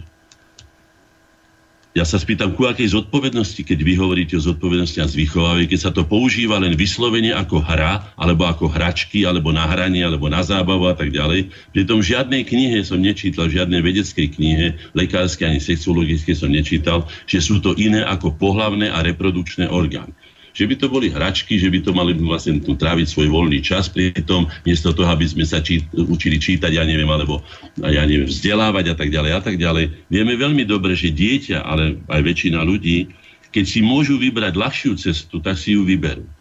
Len málo ľudí sa driape, ako sa vraví, na Everest. Tí ostatní ľudia, keď nechcem byť až taký by som povedal, negatívny v tomto, v tomto hodnotení, ale určite uprednostnia tú cestu dolu. To klesanie dolu smerom, smerom ku gravitácii je pre nich ďaleko pohodlnejšie. Nakoniec Galupov ústav verejnej mienky to povedal celkom jednoznačne, že až 80% ľudí nepociťuje potrebu kultúry, vzdelávania sa a tak ďalej. Chcú prežiť ako v úpacej sieti, pohodlne. Myslím, že preto je naoktrojovaný dnes celej civilizácii už globálne, ten konzumný spôsob života, ktorý je založený iba na užívaní si, užívaní si, ja neviem, najmä teda tých telesných klastí a tak ďalej. A k tomuto ešte prilievame tieto, tieto by som povedal, ja neviem, ako by som to nazval, znovu zopakujem, podľa môjho názoru je to arogancia prvého stupňa. Viem, že tieto deti treba učiť celkom iným veciam v tom veku, ktorý je tu na označený. Tak, teraz vás ale trošku preruším a prejdeme k inej téme, lebo máme tu jeden kritický mail, ktorý sa ešte týka, ešte týka kalendária. Mm-hmm. Tak dáme ho teraz a potom po zodpovedaní, lebo sú tam tri otázky, tak po ich zodpovedaní si dáme hudobnú prestávku a potom budeme pokračovať ďalej v tejto téme. Takže ideme na mail od Jana. Má na vás tri otázky, pôjdeme otázku po otázke. Dobrý večer, pozdravujem do štúdia s niektorými vecami, čo, som, čo sa tu spomínali a ku ktorým sa pán Hornáček vyjadruje, som dosť teda prekvapený. Poprvé, GSMP. Ak som dobre pochopil, máme byť hrdí na TISA a nie na národný odboj Slovákov proti fašizmu? Ja som ty sa ani nespomenul. Viete, toto vysúvanie vecí, to som si včera toho užil s tými českými poslucháčmi, môžem vám povedať, že som trošku trénovaný. Ale ty sa ste ja spomenuli, pán Hornáček. SMP, ktoré bolo objektívne občianskou vojnou, bez ktorej by sme sa boli pokojne zaobišli, pretože SMP nám neprinieslo nič. Akurát to, že sme stratili svoj vlastný štát a podrite si, čo máte napísané v Banskej Bystrici na stĺpe za obnovenie Československej republiky bez pomlčky, môj zlatý pane, ktorý viete alebo neviete, čo to vlastne bolo bolo Slovenské národné povstanie. A boli aj historici, ktorí napísali, že nebolo ani slovenské, ani národné, ani povstanie a boli to vážni, a nebudem ich teraz zbytočne citovať, len aby ste vedeli, že môj názor na toto je neochvejný, viem prečo to hovorím a mám na to dostatok argumentov. Ja vám neberiem vaše presvedčenie, možno ste mali osa partizána alebo deda partizána, lebo aj s tým som sa tu stretol, že ľudia hodnotia to cez osobnú prizmu. Ja osobne som nemal nikoho ani v povstaní, ani proti povstaní, ale viem jedno, že keby nebolo vzniklo slovenské, tzv. slovenské národné povstanie, tak by boli obišli vojska aj nemecké cez, cez, cez Maďarsko, Slovensko po rovinách a takisto cez Polsko a neboli by sa trepali cez slovenské vrchy, pretože to bolo zbytočné straty pre obidvoch. To no. znamená, že mohli sme sa bez občianskej vojny zaobísť a tie straty, ktoré sa odohrali v druhej svetovej vojne, najväčšie boli práve cez tento, cez tento v podstate vojenský puč, ktorý sa odohral dobrodružstvami pána, ja neviem, ako sa volá, Vesela a tak ďalej, čechoslovakistických dôstojníkov a bolo riadené tak ako aj iné veci z ticha, z ticha e, londýnskeho pobytu pánom Benešom. No, takže môžeme ísť ďalej. No, pôjdeme ďalej. Hneď len k tomu dodám niečo, s čím vy súhlasiť nebudete. My sme si dali názov Slobodný vysielač, práve inšpirovaný Slovenským národným povstaním, na ktoré sme my tu v tomto vysielači samozrejme hrdí. A hovorím teraz sám za seba. Dobre. Aj, aj vo vzťahu k tomu, o čom písal poslucháč, to po, poviem môj názor, že ja si myslím, že je dobré sa postaviť uh, okupantom, a okupanti boli Nemci v skutočnosti a nie hrať na to, že že však veď prejdú okolo, veď sme sa nemali postaviť, mali sme zaserať, čúšať ako Slováci typickí, no. keď sa niečo zlé deje, tak treba iba ticho byť a nech to všetko prehrmí okolo nás. Je pravda, že obete boli obrovské, je pravda, že SMP nevyšlo tak, ako sa plánovalo. Je aj pravda podľa všetkého to, že sa to plánovalo aj kde si inde, ale na druhej strane, ja to aspoň osobne tak vnímam, že postaviť sa nespravodlivosti a Nemci boli obrovskou nespravodlivosťou a v prvom rade o, okupanti tejto krajiny. V každom prípade je to správne a to je jedna z mála vecí, na ktorú by sme podľa mňa mali byť právom hrdí. Môžem k tomu sa vyjadriť? Samozrejme. Povedal som to na začiatku. Začalo to teroristickými akciami proti Hlinkovej slovenskej ľudovej strane Brezne Začalo to vyvraždením e, misie pána, teda plukovníka, či koho to už presne neviem, Ota. To bol teroristický akt, ktorého úlohou bolo a cez generála Velička, ktorý dával tedy na to príkaz pánovi Kuchtovi, Cyrilovi Kuchtovi, ktorý sa vyznamenal v ťažení proti Sovietskému zväzu najprv a potom si chcel urobiť dobré body, keď už sovietská armáda sa blížila. To znamená, že na toto nemohla nemecká branná moc odpovedať ničím iným, len tým, že obsadil. Keď hovoríte o okupantoch, nemecká armáda u nás nebola dovtedy, kým sa tieto veci neudiali. To znamená, že práve tieto teroristické akcie tzv. partizánov dotiahli semka nemeckú armádu, ktorú sme tu dovtedy nemali. No, v poriadku, len to sa nezačalo vyvraždením OTA, ale to sa začalo podľa mňa druhou svetovou vojnou a krokmi Nemecka, ktoré tu robilo v Európe to, čo robilo.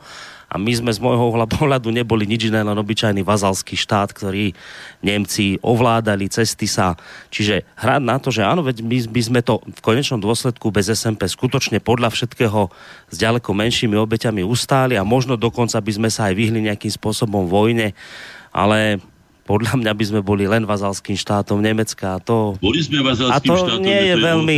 zmluve, je to napísané podľa... jednoznačne, to nikto nepochybuje. A podľa mňa to nie je veľmi nič. štátom bolo aj Francúzsko a boli tam aj iné veľmoci, no, ktoré poriadku, a je fajn, keď sa tomu postavíte. My sme nemali šancu, ani sme nerozhodli o vojne, ani o ničom z týchto vecí, ako si to veľmi nárokovali potom povstalci, že ako oni rozhodli, o čom rozhodli. O tom, že sme prišli o vlastný štát. To máte podobne ako Slovenské národné povstanie ešte v 19. storočí tiež neprinieslo ten úspech, ktorý sa od neho očakával a napriek tomu sa k tomu postavete pozitívne, že sa v tej dobe francisci a podobní postavili proti nespravodlivosti.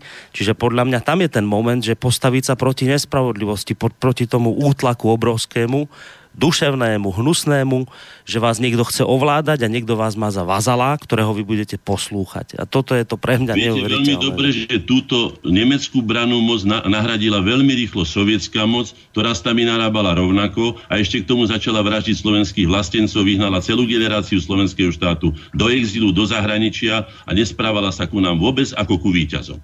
No, to, to viete veľmi dobre, tak sa to odohralo. A znovu opakujem, keď sa niektorí povstalci bráňa, že my sme neboli proti slovenskému štátu, tak im poviem, prečítajte si vašu vlastnú prísahu povstaleckého vojaka. Je tam trikrát spomenuté Československo, ani raz Slovensko a slovenský národ a budete vedieť presne, o čom to bolo. No, je ideme... to otázka samozrejme názoru, pretože viem, že Slovenské národné povstanie rozdeľuje slovenskú spoločnosť rovnako, ako ju rozdeľuje e, vzťah alebo, ja neviem, hodnotenie Prvej Slovenskej republiky. Ale to neboli, to neboli naše dejiny, pretože sme si ich nevysvetľovali. My boli to dejiny, ktoré boli vysvetlené buď z hľadiska komunistickej ideológie, alebo z hľadiska československého zájmu, čiže Prahy. Takže konečne si ich vysvetlíme z hľadiska nášho, spočítajme si svojich mŕtvych a povedzme si tak, ako si budú musieť povedať aj Česi, ale to už do toho nebudem sa vrtať, len to chcem povedať, že budú si... Že aký zmysel malo zavraždenie Heidricha, keď vedia veľmi dobre, že to nejakým spôsobom nepoškodilo mašinériu, e, tú zhrudnú mašinériu nacistického Nemecka. Akurát sa stalo to, že vyvraždili skoro celú generalitu, generalitu Českej armády, ako represívne, za, niekoľko obcí a tak ďalej a tak ďalej. Ale to do toho len som položil otázku. Ešte som nepovedal svoj názor, ale treba si zvážiť, že ten človek, ktorý ťahal nitky jedného aj druhého, sedel v tichu v Londýne. A bol to jeden intrigánon plus ultra, tak ho hodnotia aj české dejiny, len si ich treba pozorne prečítať. Bol to pán Beneš konkrétne, ktorý nikdy ani len neuznal, že slovenský národ existuje že je to vôbec subjekt, medzi, nie že z medzinárodného práva, že je to, že je to svojbytný subjekt. Ani ho nikdy neuznal. No keď už, keď už hovoríme o tom, že čo napríklad, lebo hovorili ste o samozrejme operácii Antropoid, Fúčík, a, e, teda Gabčík a, a, podob, a spolok. No keď vravíte, že čo to prinieslo, no iste opäť veľa obetí, vypálenie lidí, ležákov, mm. tak samozrejme, ale na druhej strane prinieslo to aj to, keď nás v podstate v úvodzovkách naši spojenci hodili e, počas Mnichovskej konferencie cez palubu, tak práve vďaka tejto udalosti a obrovským obetiam, ktoré to prinieslo, potom neskôr tí spojenci, už teda bez úvodzoviek, E, sa e, jednoducho vymazali všetky tie závery spomínanej konferencie mníchovskej a jednoducho povedali, že sa dostane Československo do hraníc spred Mnichovskej konferencie. Čiže niekto hovorí o tom, že toto bol veľký význam práve napríklad antropoidu, že zmenili mocnosti svoj postoj k Československu, ktorý ktorý bol taký, aký bol a bol, bol pre nás mimoriadne nevýhodný, keď nás takto hodili cez palubu. A ja teraz ani len náhodou nejdem obhajovať Britov, Francúzov, pretože sa zachovali odporne v čase samozrejme tejto Mnichovskej konferencie, ale, ale jednoducho toto sa hovorí ako neodškrepniteľný fakt toho, že jednoducho to malo aj svoje pozitívne výsledky v tom, že potom mocnosti zmenili názor. Samozrejme, že súhlasím s vašim názorom, respektíve rešpektujem ho, ale spýtam sa jednu rečinskú otázku na záver, aby sme sa nevenovali. Veď práve, lebo už tam máme ďalšie otázky. Spýtam sa takto. Viete si predstaviť, že by niekto nejakú americkú misiu vyvražil spolu s deťmi dnes, čo by sa stalo asi? Viete si to predstaviť? Čoho sa dopustil pán generál Veličko, ktorý bol sem poslaný z Kieva a e, našiel tu svojich konfidentov ako pána Cyrila Kuchta, o ktorom som hovoril? Viete si to predstaviť, čo toto bolo za hazard? No tak nechajme to už. No takto, nie, to- počkajte, ale však ešte te, veď práve, že to ešte sú otázky od toho poslucháča, tak chcem ísť k druhej. E, Vyjadrenie na hrdosť a presadzovanie národných záujmov a suverenity našej republiky v súčasnej dobe, z toho mi vyplýva, že pán Hornáček a slovenská inteligencia musí byť na čele presadzovania vystúpenia Slovenska z Európskej únie, lebo inak sa to v súčasnej dobe robiť nedá. To je druhá otázka. Súhlasíme, to máme vo svojom programe, ak to neviete, znovu to zopakujem. Ako jediný sme 1. mája 2004 183 osobností, významných osobností súčasného slovenského verejného, kultúrneho a politického života urobili devinskú prísahu a povedali sme, že v tento deň vstúpila Európska únia na výsostné územie Slovenskej republiky, čiže považovali sme to za anexiu. To má pravdu ten pán, s tým súhlasím. No. Dobre, a otázka číslo 3, respektíve názor. Zaráža ma to, že pán Hornáček ospevuje Cyrila a metoda a pritom je dokázané, že písmo sme mali dávno predtým aj svoju vieru a oni nám priniesli neslobodu a otroctvo, na základe čoho sme boli potom tisíc rokov zotročovaní. Ďakujem za No, ja som reláciu. sa k tomuto vyjadril viackrát, ale zopakujem to. Predovšetkým takto. Naš, naša národná mladosť, ktorá bola v tom tzv. pohanstve, či mala písmo, aké mala písmo, ja proti tomu nie som, dokonca som veľmi rád, že sa potiahneme ešte dávno pred, pred naše, e, pred, e, ako sa hovorí, pred Krista, alebo pred náš letopočet, hej. S tým súhlasím. Tešia ma všetky objavy, ktoré sú. Jeden fakt je však istý, že nám priniesli písmo, ktorým sme mohli komunikovať s kultúrnymi národmi na tej úrovni písmo, ktoré bolo porovnateľné s gréckým, latinským a hebrejským. Slovenčina, staroslovenčina sa stala jedným z kultúrnych jazykov vtedajšej Európy, v čom nám pomohlo práve tým, že dnes povedané dnešnými slovo, upgradeoval ľudovú hovorovú reč alebo jazyk vtedajších staros, Slovenov alebo Slovenov, hej, na, na jeden kultúrny jazyk Európy, ktorým sa komunikovalo. To znamená, že nezabúdajme, že aj prijatím kresťanstva, hoci sme teda museli zabudnúť, ak, tak ako aj iné národy, veď pohanmi boli a ešte akými, boli predsa aj Germáni, boli Frankovia, boli iní. Napriek tomu si uvedomili vtedajšiu civilizačnú hodnotu kresťanstva a s ním aj prineseného pre nás písma, ktoré dneska, čo si budeme hovoriť, veď tá misia sa preniesla na všetky, všetky národy slovanské a základ tohto písma, teda e, hlaholíky a potom neskôr cyrilíky, sa stal e, základom slovanskej písomnosti. Čiže dostali sme sa medzi kultúrne národy, Veď viete veľmi dobre, že sa na nás robili polovačky ako na pohanov. Vieme veľmi dobre o vyvraždení Slovanov, ktorého sa dopustili v rámci križiackej výpravy, ktorá nešla nakoniec do Svetej Zeme, ale išla proti Slovanom, Lužickým a tak ďalej. Hovoril som to v niektorých reláciách. Takže nemusím ma upodozrievať z toho. Ja sa nevzdávam zo slovenských dejín ničoho. Ani toho negatívneho, ani toho pozitívneho. No, začali Znovu poslucháči. zopakujem, že treba sa poučiť na všetkom, treba nájsť toho poučenie pre nás ako takých, ale nie z československého, nie z, ja neviem, e, hľadiska nejakých ideológií marxistických či ináč. Z hľadiska nášho národného a štátneho záujmu. No začali nám poslucháči reagovať. V tejto chvíli by sme mali mať niekoho na telefónnej linke. Uvidíme, či je to tak. Dobrý večer. Počujeme sa? Haló? Áno. No, počujeme. Tak Áno, nech sa, Môžem rozprávať? nech sa páči. Pozdravujem pána Hornáčka, aj vás, pán redaktor. A mal Ďakujeme. by som otázku na pána Hornáčka.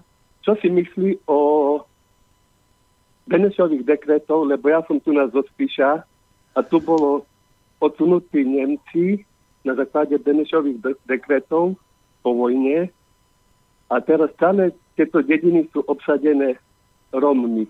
A s Romami máme také problémy a nemecké obyvateľstvo, keď tu žilo niekedy, tak to mali remesla, robili na poli, ale neodvádzali zisky do Nemecka, do, do Rakúska. Zostávalo to všetko tu na Slovensku. No bola to kolektívna vina, no čo on na ten dekret Benešov. Dobre. A druhú vec by som mal, ako môžeme mládež pripútať k Slovensku, aby si vážili svoju vlast, keď chcem napríklad 300 metrov alebo 500 metrov ornej pôdy, keď mám niekde, si prikúpiť vám nedajú, ale veľkopodnikateľa môžu skupovať hektáre. A obyčajný človek nemôže nič. Je nutený ísť preč. Jaký môže on dostať vzťah v našej republike? Tak to naš, naši činiteľia nás sami z, toho, z tej republiky odpudzujú preč. Hm, ďakujeme za Ja- ja by tieto len- No, ďakujeme za tieto dve otázky, majte sa pekne do počutia. Tak e, ešte predsa len nejdeme k vzdelávaniu alebo výchove, ale ešte sa trošku... Môžem sa vyjadriť tomu. No hej, jasné, jasné, dekretov. Predovšetkým tie vychádzali bezprostredne z rozhodnutia veľmocí povojnových výťazov z postupimskej konferencie. Beneš by nemohol robiť žiadnu separátnu československú politiku bez toho, aby to veľmoci, ktoré zvíťazili vo vojne, nesúhlasili. Vieme veľmi dobre, že Beneš bol veľmi po tejto stránke, by som povedal, konformný, to znamená s mocou, vždycky s mocou, to znamená, že konal len v tom zmysle, aké bolo rozhodnutie veľmoci. O kolektívnej vine mám ten názor, že kolektívna vina je pochopiteľne už prekonaná, alebo je nesprávna, alebo je nespravodlivá, by som to povedal. Tak je pochopiteľné, že aj Nemci boli rôzni, tak ako Slováci sú rôzni, Maďari sú rôzni, sú, každí ľudia sú rôzni. Ale treba tiež povedať, že ak niekto rozpúta mi to, to šialenstvo, ktoré sa odohralo um, treba v ríši, tretej ríši Hitlerovej, máme ho dneska napísané. V nás obvinujú z toho, že aký sme boli veľmi teda ako poslušní Hitlerovi, ale veď prosím vás, my sme sa bránili najviacej zo všetkých. Ten toľko preklínaný Tiso, včera som o tom hovoril dozhodne, takže myslím, že by som mohol aj teraz toho niečo spomenúť. Bol to jeden, ak nie jediný, ktorý sa vôbec zoprel Hitlerovi, veď tu na Sajz Inkvarta vo Viedni mu povedal jednoznačne, ja sa toho nechytám, ja to nepodpíšem, zdvihol sa od stola a povedal známu vetu ist mein Hut, kde je môj klobúk? Na to stal Hitler, išiel za ním a všetci čakali, že ho buď kopne, alebo ho opluje, alebo ho sotí, alebo nedaj Bože, ako to povedal jeden z tých generálov vo svojich zápiskoch, strelí do neho. Povedal, viete, akí sú generáli, vráte sa naspäť, pán prezident, my sa dohodneme. A nemecká branná moc, ktorá mala v pláne obsadiť Slovensko až po čiaru váhu, sa stiahla iba do úzkeho obraného pásma na, čia, na hranici Slovenskej republiky a Bemen und Meren. To sú fakty, ktoré sú zapísané v zápisniciach, ktoré si môžete eh, nájsť v dokumentoch, ktoré sú číslované. To znamená, že konečne už prestaňme rozprávať o, o bolševickom výklade slovenských dejín, ako sa to hodilo komunistom typu Bacilka, alebo Šmitkeho, alebo iným, tým, tým nánosom, ktoré sem boli dovedené cez pána Beneša a, a československú politiku a začneme sa konečne dívať na veci vlastnými očami. Čo sa týka teda toho, ja od kolektívnu vinu odsudzujem. Naposledy bola kolektívna vina, ako vieme, kvôli Miloševičovému postoju, takzvanému diktátu z Rambuje, ktorý bol rovnocenný a je rovnocenný diktátu z Mníchova, ktorý bude raz anulovaný takisto s hambou pre Európu, ak teda vôbec ešte Európa bude existovať. A takisto sa táto kolektívna vina preniesla na celý srbský národ. A vieme kvôli čomu, že tam boli záujmy celkom iné, komerčné a vojenské. No, takže toto je... A ešte tá otázka Miloševe- ohľadom pôdy, čo hovoril poslucháč, že, že sám Ohľadom štát pôdy, vlastne... Áno, poviem to takto. Ja som sa rozprával aj s Ficom a rozprával som sa aj s inými politikmi a my sme navrhovali takéto riešenie. Že treba pochopiteľne motivovať mladú generáciu, pretože dneska sú hranice otvorené a tých lákadiel je veľa. Ako som už povedal, podľa výskumu Galupovho ústavu 70 až 80% ľudí všade na svete bez ohľadu na všetko ide za ľahším chlebíkom ľahšou cestou. Nebude sa driapať na tie Everesty, ako som povedal. To znamená, že treba motivovať mladú generáciu a nenechať ho odchádzať, keď ho najmä necháme u nás vyštudovať za naše peniaze a ona potom ide preč za ľahším chlebíkom. To znamená, že navrhoval som, dajte im zem, keď nemáte peniaze, lebo sa stále boli výhovorky, nemáme dostatok prostriedkov, peniazy a tak ďalej. Ale zeme má Slovenská republika v držbe dostatok na to, aby mohla mladým rodinám, najmä tým perspektívnym, aj to som povedal, pani si už nepamätám, bola, bola, bola ministerkou práce a sociálnych vecí, pani... Tomanová? nespomeniem. Ako? Tomanová? Áno, pani Tomanová, áno, som to povedal. Áno, čo je to perspektívna rodina, veď je určite isté, že perspektívna rodina asi nebude z detí alkoholika, ktoré vyrástli v osade, kde bladnú tieto spôsoby, ktoré som povedal ja, že čo si neukradneš, nemáš, ak sa nepobiješ so svojím aj vlastným bratom, hej, alebo kde sa pária bratranci, sesternice, no, a dokonca aj súrodenci a rodičia s vlastnými deťmi. To sú známe veci, len sa čudujem, že tu si nenájdu tretí z treťosektoráci, keby mali záujem na poriadku Slovenskej republike, aby skutočne usvedčili tých, ktorí sa tohto dopúšťajú, nielen incestu, ale aj toho, že sa nestarajú o svoje deti v rámci hygienických základných návykov, že deti nevedia a tak, a tak ďalej a tak ďalej. To znamená, že perspektívna rodina je určite, alebo perspektívnejšia, hodná, aby sa do nej investovalo, sú povedzme stredo- alebo vysokoškolsky vzdelaní ľudia, ktorí si chcú založiť rodinu, ktorí majú dobrú mienku aj o okolia, ktorí povedia, áno, tak tu je určitá perspektíva toho, že tie prostriedky sa vám vrátia, že tu zostanú. Dajte im pôdu, dajte im pôdu, je to základ, tak ako sme my dali so ženou, nemali sme čo dať svojmu synovi, ale dali sme jej zdedený pozemok mojej ženy, na ktorom si postavil dom a dali sme mu tým pádom, ja neviem, koľko by to mohlo stať, ale rozhodne tie peniaze by som mu dať nemohol. Takže som za to, aby sme teda pomáhali našim deťom a motivovali. A čo sa týka toho, že aký je to štát alebo aká je to, tak ja som to myslím včera, alebo kedy som to hovoril aj do toho rádia. To, čo vládne dnes tu na, to s demokraciou, tak ako sme ho my chápali, alebo ako nám ju vysvetlovali, ako s vládou ľudu, nemá nič spoločné. Je to oligarchická demokracia, alebo ešte lepšie povedané, že ani demokracia to vlastne nie je.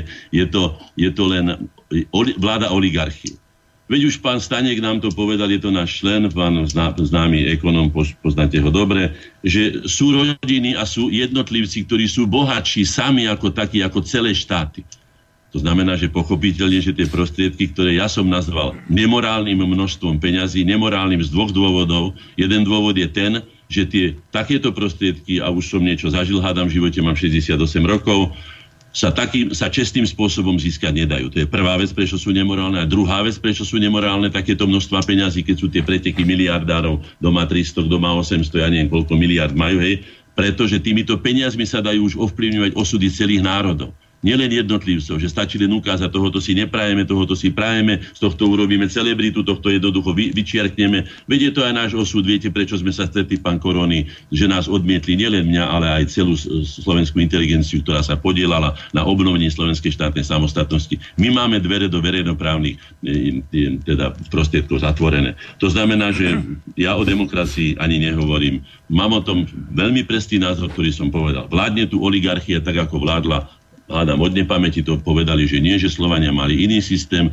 ale aj tam si treba povedať do vlastných radov, že v Rábe, v dnešnom Džéri, sa predávali slovanskí otroci, ktorých Slovania sami predávali z vlastných roztrežiek a dobre na tom zarábali. To si tiež treba povedať, že aj my sa pozrime do vlastného hrnca a tiež odstránime zo svojej povahy to, čo aj dnes vidíme, že mnohým ľuďom je bližšie to, čo si praje Brusel, ako to, čo by potrebovala Bratislava a to, čo by potrebovala Slovensko. Inak keď už ste tu spomínali tú včerajšiu reláciu, tak ešte tu máme jeden mail od Juliany, ktorá sa vám chce v prvom rade poďakovať za vaše vystúpenie včera a píše, že e, ste vyvolal dosť ostré reakcie zo strany našich bratov Čechov. Chcem sa spýtať, chcem sa spýtať, ďalej píše Juliana, chcem sa spýtať na váš názor, na reakciu jednej poslucháčky, ktoré povedala, že pre nás Slovákov, keď sme sa stali súčasťou Československa, oni, teda Česi, nedostali reparácie. Tak toto by ju zaujímalo. neviem o akých reparáciách hovorí, ale povedal som to v tejto súvislosti týmito slovami, že história nepozná taký prípad, aby sa niekto niekoho zubami, nechtami, ako sa držala Praha Slovenska, aby na ňo mohol doplácať. To je logika, ktorá nepustí. Darmo budú dneska Briti rozprávať, ako oni doplácali na Južnú Afriku alebo na Indiu vo východoneckej spoločnosti. To sú všetko už len také legendy. Dokonca natočili veľmi taký zaujímavý, ináč, ale samozrejme nepravdivý seriál. Volá sa to Imperium, kde velebili svoj civilizačný prínos v Indii Veď India bola civilizovaná dávno predtým, keď ešte sa tam preháňali, neviem ani dokonca keltské, ani nie anglosaské ešte kmene a tak ďalej. Už bola dávno civilizovaná, mala svoj sanskret, ktorý bol ďaleko vyspelejším jazykom, ako hovoria jazykoveci, a dokonca ako latinčina a tak ďalej a tak ďalej. Takže to neobstojí. Takže ja mám tento názor na to, že žiadne reparácie my nemáme Čechom platiť a za čo by sme my platili oni ako dominantný národ, ktorý rozhodoval o tom, čo sa bude a ako sa bude a kto bude a čo bude a čo nebude, nemá žiaden nárok na to. Ja si myslím, že keby som bol prečítal, čo mi už včera nevyšlo časovo, knižku pána Valacha, ktorý bol riaditeľom v Československej obchodnej banke, že len pri delení Československej obchodnej banky, to bola celá aféra okladom toho, keď ste to prežívali so mnou, tak to sme prišli o 207 miliard, dobre počujete, len pri delení jednej. Pritom sprivatizovali bez nás, o nás bez nás privatizovali Československé aerolínie, Československé lodstvo, Čedok, zahraničné zastupiteľstva a ďalšie veci mali už v rukách celý zahraničný obchod. Čítal som štatistiky, české štatistiky, ktorými som usvedčil ich, aby vedeli, že povedzme v TG Masarykovom veľkého demokrata Tatička Masaryka v prezidentskej kancelárii boli dvaja Slováci. Z toho bola jedna žena, ktorá písala všetky jeho, jeho, jeho povzdychy a neviem čo všetko, jeho myšlienky, hej, a, a neviem kto a ostatných tam bolo okolo 90 iných. A nebudem to teraz opakovať, je to celkom jednoznačné, že, že z tohto spolužitia, aj keď by som povedal, že bolo nepomerne lepšie a priaznivejšie pre náš národný vývoj, ako bolo spolužitie v tom maďarskom zovreti, šovinistickom, ktoré nás skutočne už by bolo, ako som to čítal aj s tými gymnáziami, doslova zničilo. Na Slovensku už bolo len zo pár škôl, dokonca základný v tom roku 1908 ale rovnako si pomohli aj Češi, to znamená, že bola to bratská pomoc. A teraz tie vzťahy sú znova, chvála Bohu, ale aj našou a najmä slovenskou zásluhou rovnoprávne, rovnocenné a tým pádom sú také, aké mali byť od začiatku. No, vyzerá to tak, že dnes tej témy veľa nepoviete, čo ste mali pripravené. No však to nevadí, to si môžeme konec, koncov aj posunúť, lebo som chcel povedať, že máme niekoho na telefónnej linke, ale nevydržal, tak keď vám ten telefón zdvihnem, tak aspoň chvíľku počkajte nejakých, ja neviem, 2-3 minútky to číslo 048 381 0101, ale keďže poslucháč zložil, tak si trošku ideme oddychnúť, lebo možno sa niekto potrebuje zobčerstviť alebo si odskočiť. A už máme poslucháča na linke, tak poďme na ten telefonát. Dobrý večer. Počujeme sa? No, môžete, nech sa páči. Dobre, tak ak bude ticho, tak... Bude ticho, ale musíte si stíšiť rádio. Musíte si stíšiť rádio a počúvať nás len cez telefón, lebo tam budete mať túto ozvenu. Môžem hovoriť? Môžem hovoriť, áno. Môžete, nech sa páči. No, ja som si myslel, že to bude dneska o výchove. Musíte si stíšiť rádio. No tak budeme to takto mať s poslucháčom, keď nepočúva. lebo tam budete mať túto ozvenu.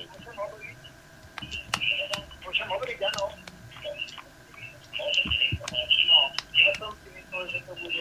Dobre, no nepomôžeme si s týmto pánom poslucháčom. E, vy nás e, počúvate teraz cez rádio, ja vám idem trošku pomôcť, pán poslucháč. Keď nám zavoláte, musíte nás počúvať v telefóne, nie v rádiu, pretože tam je dosť veľké oneskorenie a budete všetko počuť dvojnásobne a oneskorene. Takže ak nám chcete zavolať, tak nám zatelefonte na to číslo, ktoré som hovoril, ale nepočúvajte nás v tej chvíli cez rádio, ale počúvajte nás cez telefón. Tak, toto som chcel povedať a to sa netýka samozrejme len vás, ale aj ďalších ľudí, ktorí nám sem telefonujú. Takže takáto technická informácia. No neviem, pán Hornáček, ideme teraz, e, teraz si trošku no, oddychnúť. Ja som či, počul od toho pána toľko, že sa stiažuje, že sme hovorili, že budeme hovoriť o výchove. Áno, a že... Dostávame sa do takých... No, no povedzme práve, si ale no. aj takto. Výchova je aj to, čo robíme.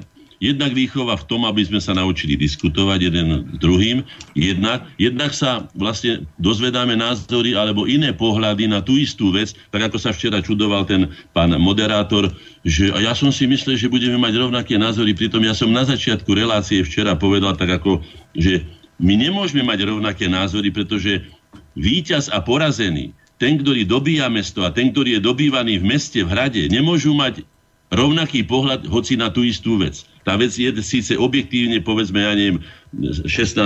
februára, hej, ale iný názor má ten, ktorý v tom boji zvíťazil a iný ten, ktorý v tom boji prehral. Ten, ktorý bol ponížený a ten, ktorý bol víťazom. Takže to je logické. Na to si zvykneme, my sme si teda nemali kde veľmi zvyknúť na diskusie, pretože sme museli príjmať iba zväčša príkazy a plniť tie príkazy bez otvárania zbytočných e, otázok, prečo to robíme a tak ďalej. Mm. Ale my sa to naučíme. Ja som presvedčený, že aj tieto naše, naše relácie, preto sme ich teda povedali, že budeme sa spoločne pýtať a budeme si spoločne odpovedať. Konec koncov, veď sme o tom aj hovorili od samého začiatku, že budeme radi, keď budú aj poslucháči reagovať. Je fajn, že reagujú, hoci teda môžu reagovať aj v zmysle, že sa to nemusí hneď priamo dotýkať tej témy.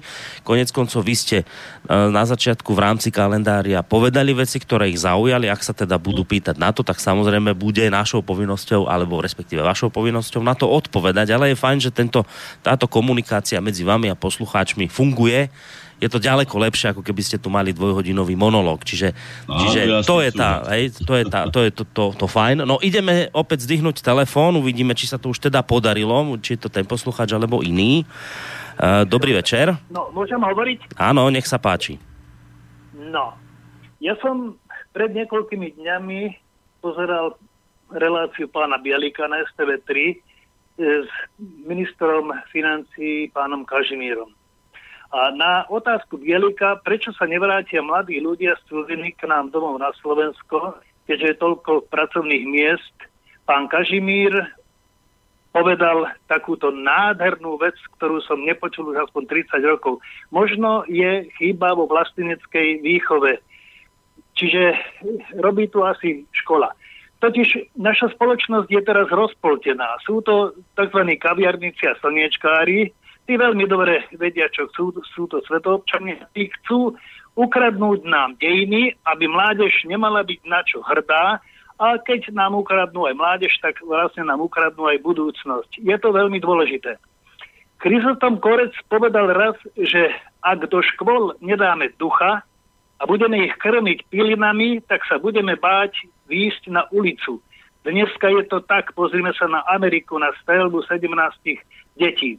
Ak my nedokážeme tak tie dejiny implementovať do našich škôl a ne začnú byť tak interpretované, ako to povedal správne aj pán Horňáček, tak my vlastne nemôžeme nič čakať. Naši mladí ľudia nemajú byť na čo hrdí. Oni by chceli byť veľmi hrdí. Sú hrdí napríklad na Sagana Vlhovu, ale oni nevedia, oni nepoznajú e, osobnosti z naš, nášho minulého života. Oni nepoznajú, že bol nejaký Janko Zachara, alebo nejaký príbilenec, alebo že je nejaký Binder a tak ďalej. Oni nevedia, nepoznajú nič. Keď v nedávnej relácii Milujem Slovensko zaznelo tam, že 8 vysokoškolských vzdelaných, spoločensky vzdelaných ľudí nevedelo, kto je Aurel Stodola. To bol už niekto, bol Getting, Bahy, Liedlík, Pecval, Helovci, Kempelen, Sokol, Varohol, Húdec, svetoznámy architekt a tak ďalej a tak ďalej. Ono je to tak, že kto má rád národ, vlast, ten je ochotný pre ňu aj niečo urobiť, tvoriť, pracovať, nekradnúť, pomáhať, nedevastovať, Žiaľ Bohu, ono je tá, to, táto tendencia, toto smerovanie je veľmi zle nastavené. Ide nám, nemôžeme sa izolovať od sveta. To je samozrejme, aj s tou výchovou sexuálnou a tak ďalej som to počúval, ale ide nám o to zachovať zdravý národ. Lenže, viete, ja pracujem v Matici Slovenskej, ale keď sledujem, ako je pár národovcov rozdelených, roztrieštených, je mi z toho smutno. A pán Horňáček asi vie, o čom hovorím. V takomto malom národe a tak málo národne orientovaných ľudí a je najmenej nejakých 20 spolkov, no tak to nejde. Hviezoslav nám nechal vo verši takýto odkaz a tým budem končiť. Keď však sme zriedka pojedine na prieval zloby roztratení a len čo menšia búra porozvinie svoj prápor vojny, už hynie. Aby nám to nebolo súdené. Prajem dobrú noc. No ďakujeme veľmi pekne za tento veľmi zaujímavý vstup. No. Ďakujeme Dobre do počutia. Dobre. No. Dobre, tak predovšetkým takto. Chyba je vo vlastenskej výchove, povedal pán Kažimír. Má pravdu. Neviem ale, čo predstavitelia tohto štátu robia preto, aby tá vlastenská výchova sa vyučovala. Ja som navrhol ešte e, nášmu bývalému členovi, vtedajšiemu podpredsedovi vlády, neskôršiemu ministrovi školstva, pánovi Čaplovičovi som navrhol, aby súčasťou osnov bola napríklad hodina ľudovej múdrosti.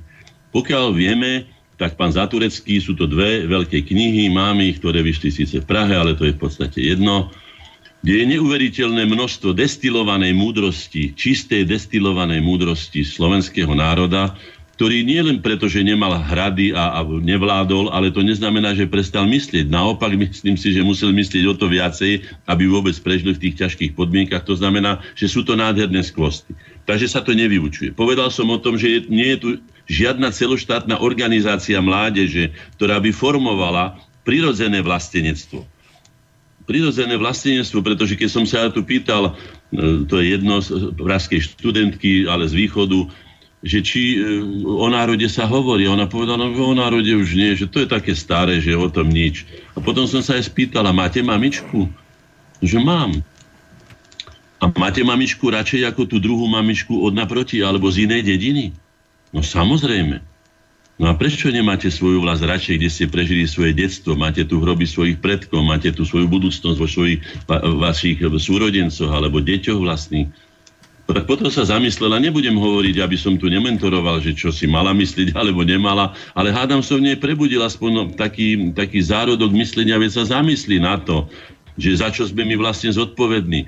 Keď sa nám včera mi tam vyházali e, holokausty a neviem čo všetko, tí nahnevaní Češi v tej relácii, ja som povedal, ale my máme riešiť slovensko-české vzťahy Nehačte mi tu iné vzťahy. A opäť som povedal aj to, čo si musíme uvedomiť, že Slováci nevymysleli nikdy žiadnu rasistickú, ani segregačnú, ani nadradeneckú, ani inú ideológiu, ani vražednú. Ale všetky, ktoré boli, boli na nás vyskúšané. A vidíte, ako je tá, táto ideológia aj ohľadom toho povstania a ohľadom slovenského štátu, ako nás rozdeľujú tieto cudzie ideológie. Obidve sem boli dovezené. Hej? No ale vráťme sa k tomu, čo povedal tento. Ja vám poviem len toľko tomu pánovi, teda ďakujem pekne. Pokiaľ nebude výhodné byť slovenským vlastencom, rečami vlastencov nevychovám. To vám poviem celkom. Táto, táto generácia súčasná je na, oproti nám, ktorí sme boli ešte skutočne vychovaní takými trošku romantickými prístupmi, štúrovskými a tak ďalej, je veľmi pragmatická. Hmm. Ak to nebude pre ňu výhodné, ona sa pokojne vyberie do Ameriky, do Írska, hoci kde.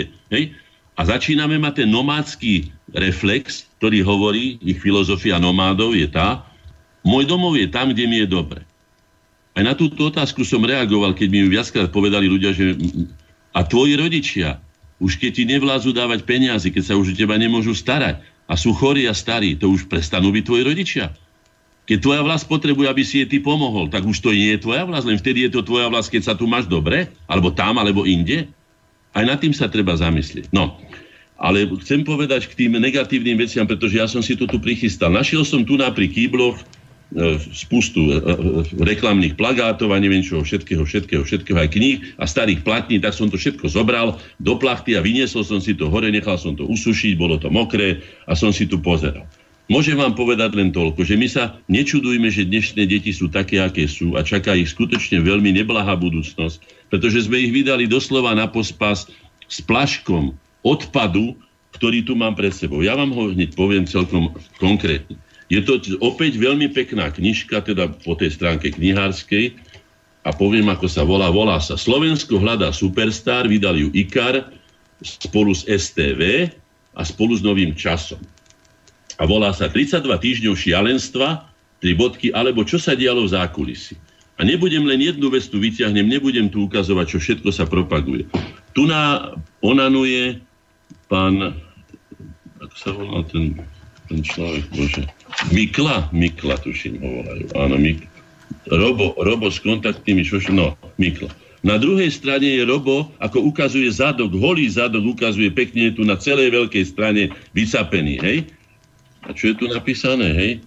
To bola odpoveď na otázku, čo si myslí o Superstar. Tak tuto to máte. Ani by som vám to neprial.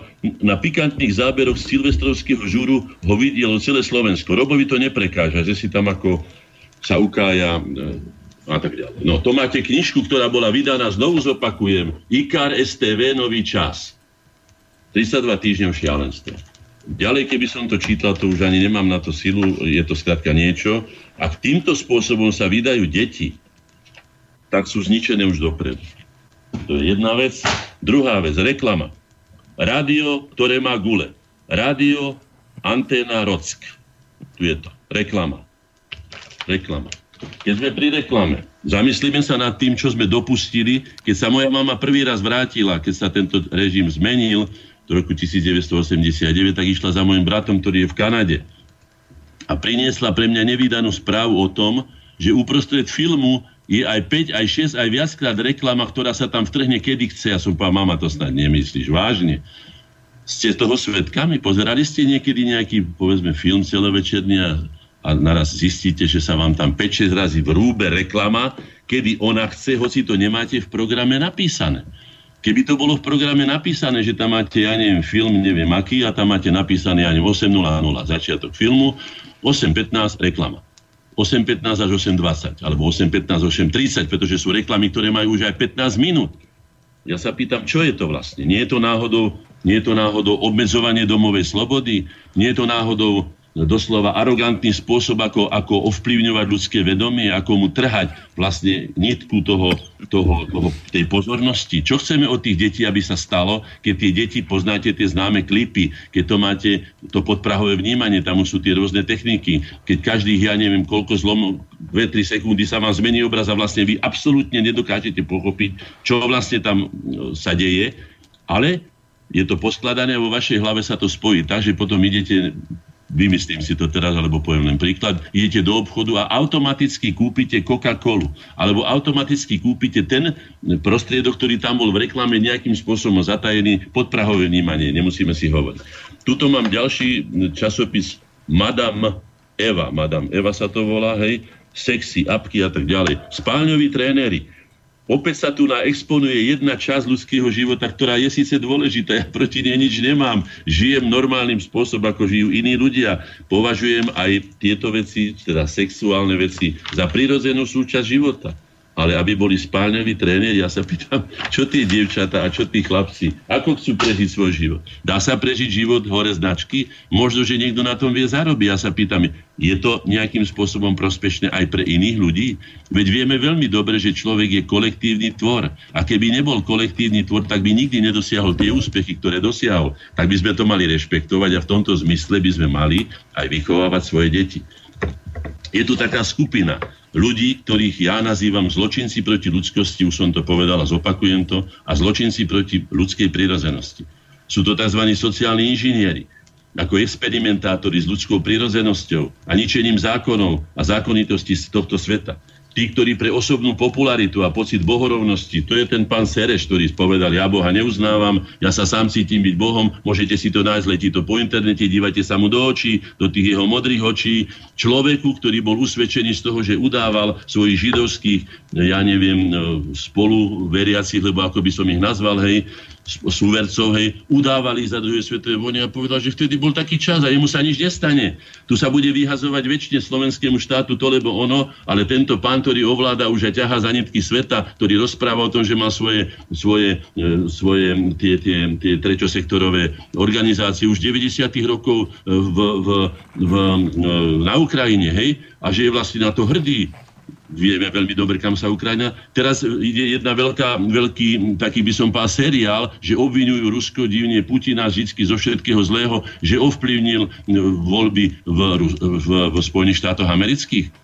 Veď vyšiel film Spojených štátov amerických pod ich egidou, ktorým sa chválili, ako zvolili druhýkrát toho opitého Jelcina, ktorý spôsobil obrovské škody Rusku, ako ho zvolili tým, že sa miešali do tých volieb. Sami sa k tomu priznali, sami sa s tým chválili. Ale keď niekto urobí to isté im, naraz to už to už nie, to, to sa nesmie, to už nie je demokratické. Myslím, že pekne to povedal pán Sergej Chelemendi, ktorý povedal, že už viem, demokratické je to, čo, čo je výhodné pre Spojené štáty, ostatné všetko je nedemokratické. No tak aj to si uvedome, že keď v takejto klíme žijú ľudia a nevedia sa zorientovať a nemá sa ich kto zastať, nemá im kto povedať, že čo je skutočná pravda, čo je skutočné zlato a čo je len pozlátko, tak tí ľudia sú vydaní na pospas a tí mladí ľudia, ktorí ešte nemajú vyformovaný charakter presne, tak ako by vedeli reagovať účinne na tie podnety, ktoré sa v živote teraz im dostávajú. Aj tohto typu, o ktorom som hovoril ja.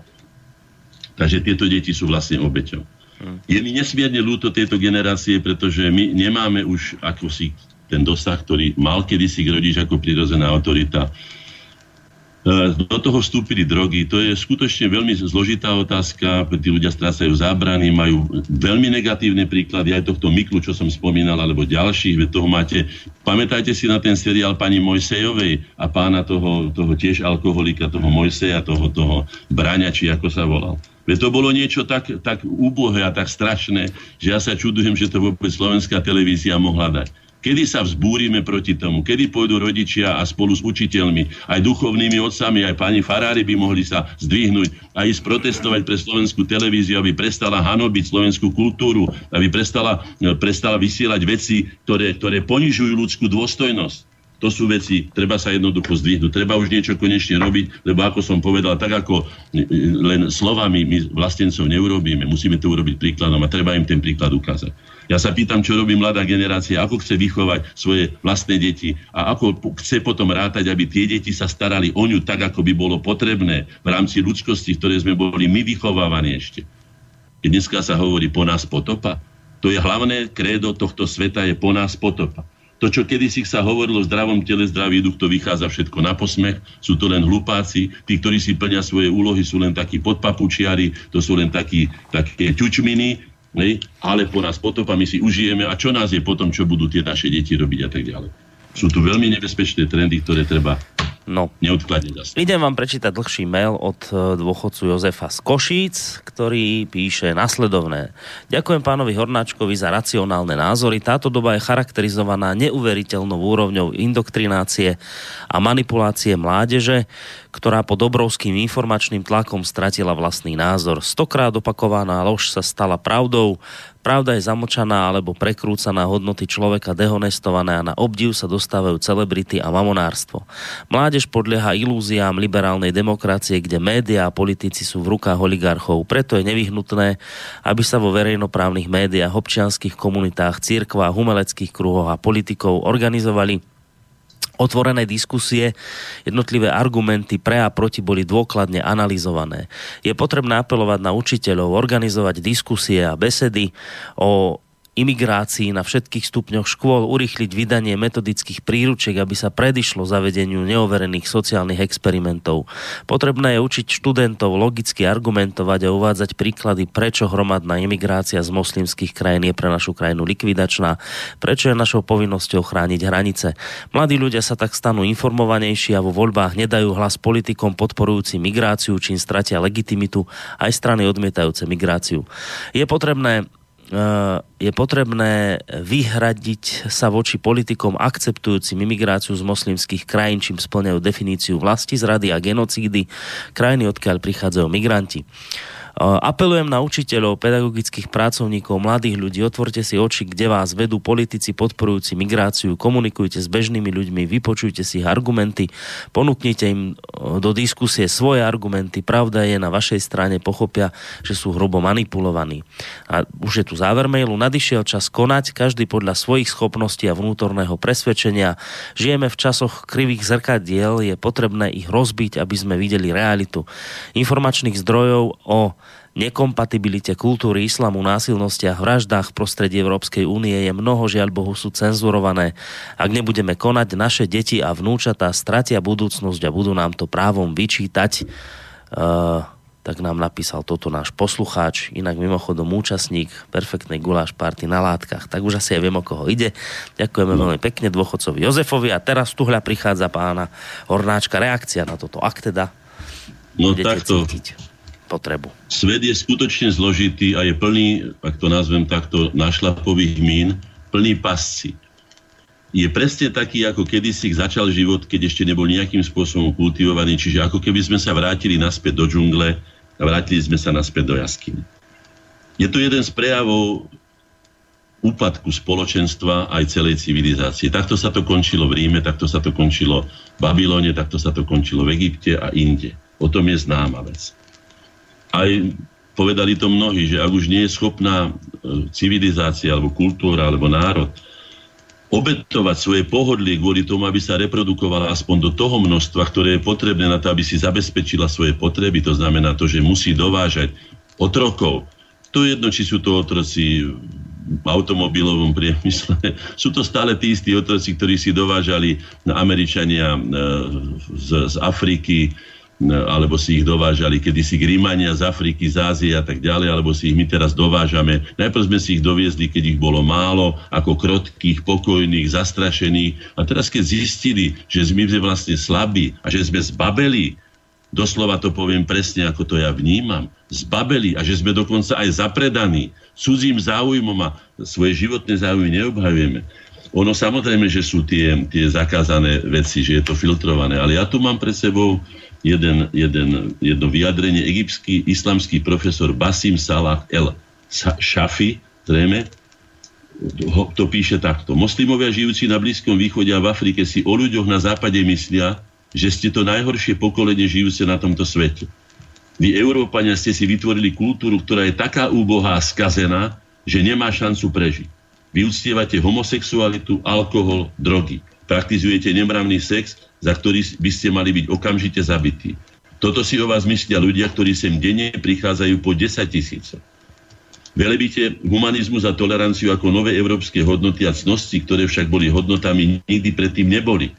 Uznávali ste krv a čest rovnako ako my. Uctievali ste svoju pôdu rovnako ako my. Pre nás muslimov, nasledovníkov Allaha a jeho proroka Mohameda humanizmus predstavuje slabosť, s ktorou sa nikdy nestotožníme. Náš prorok od nás vyžaduje, silu a vieru.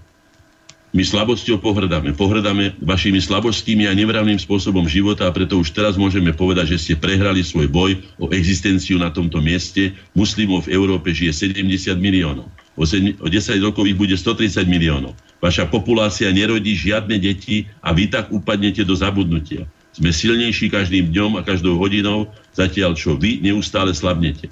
Keď sa jedného dňa zobudíte a uvidíte nás ako pri melódii Umetikat Laha Fekrun, styčujeme vlajku Alahovu, nad vaše metropoly budete vidieť, že váš život sa definitívne končí. Európa žila po staročiach v multikultúre, mali ste francúzskú kultúru, nemeckú kultúru, anglickú kultúru.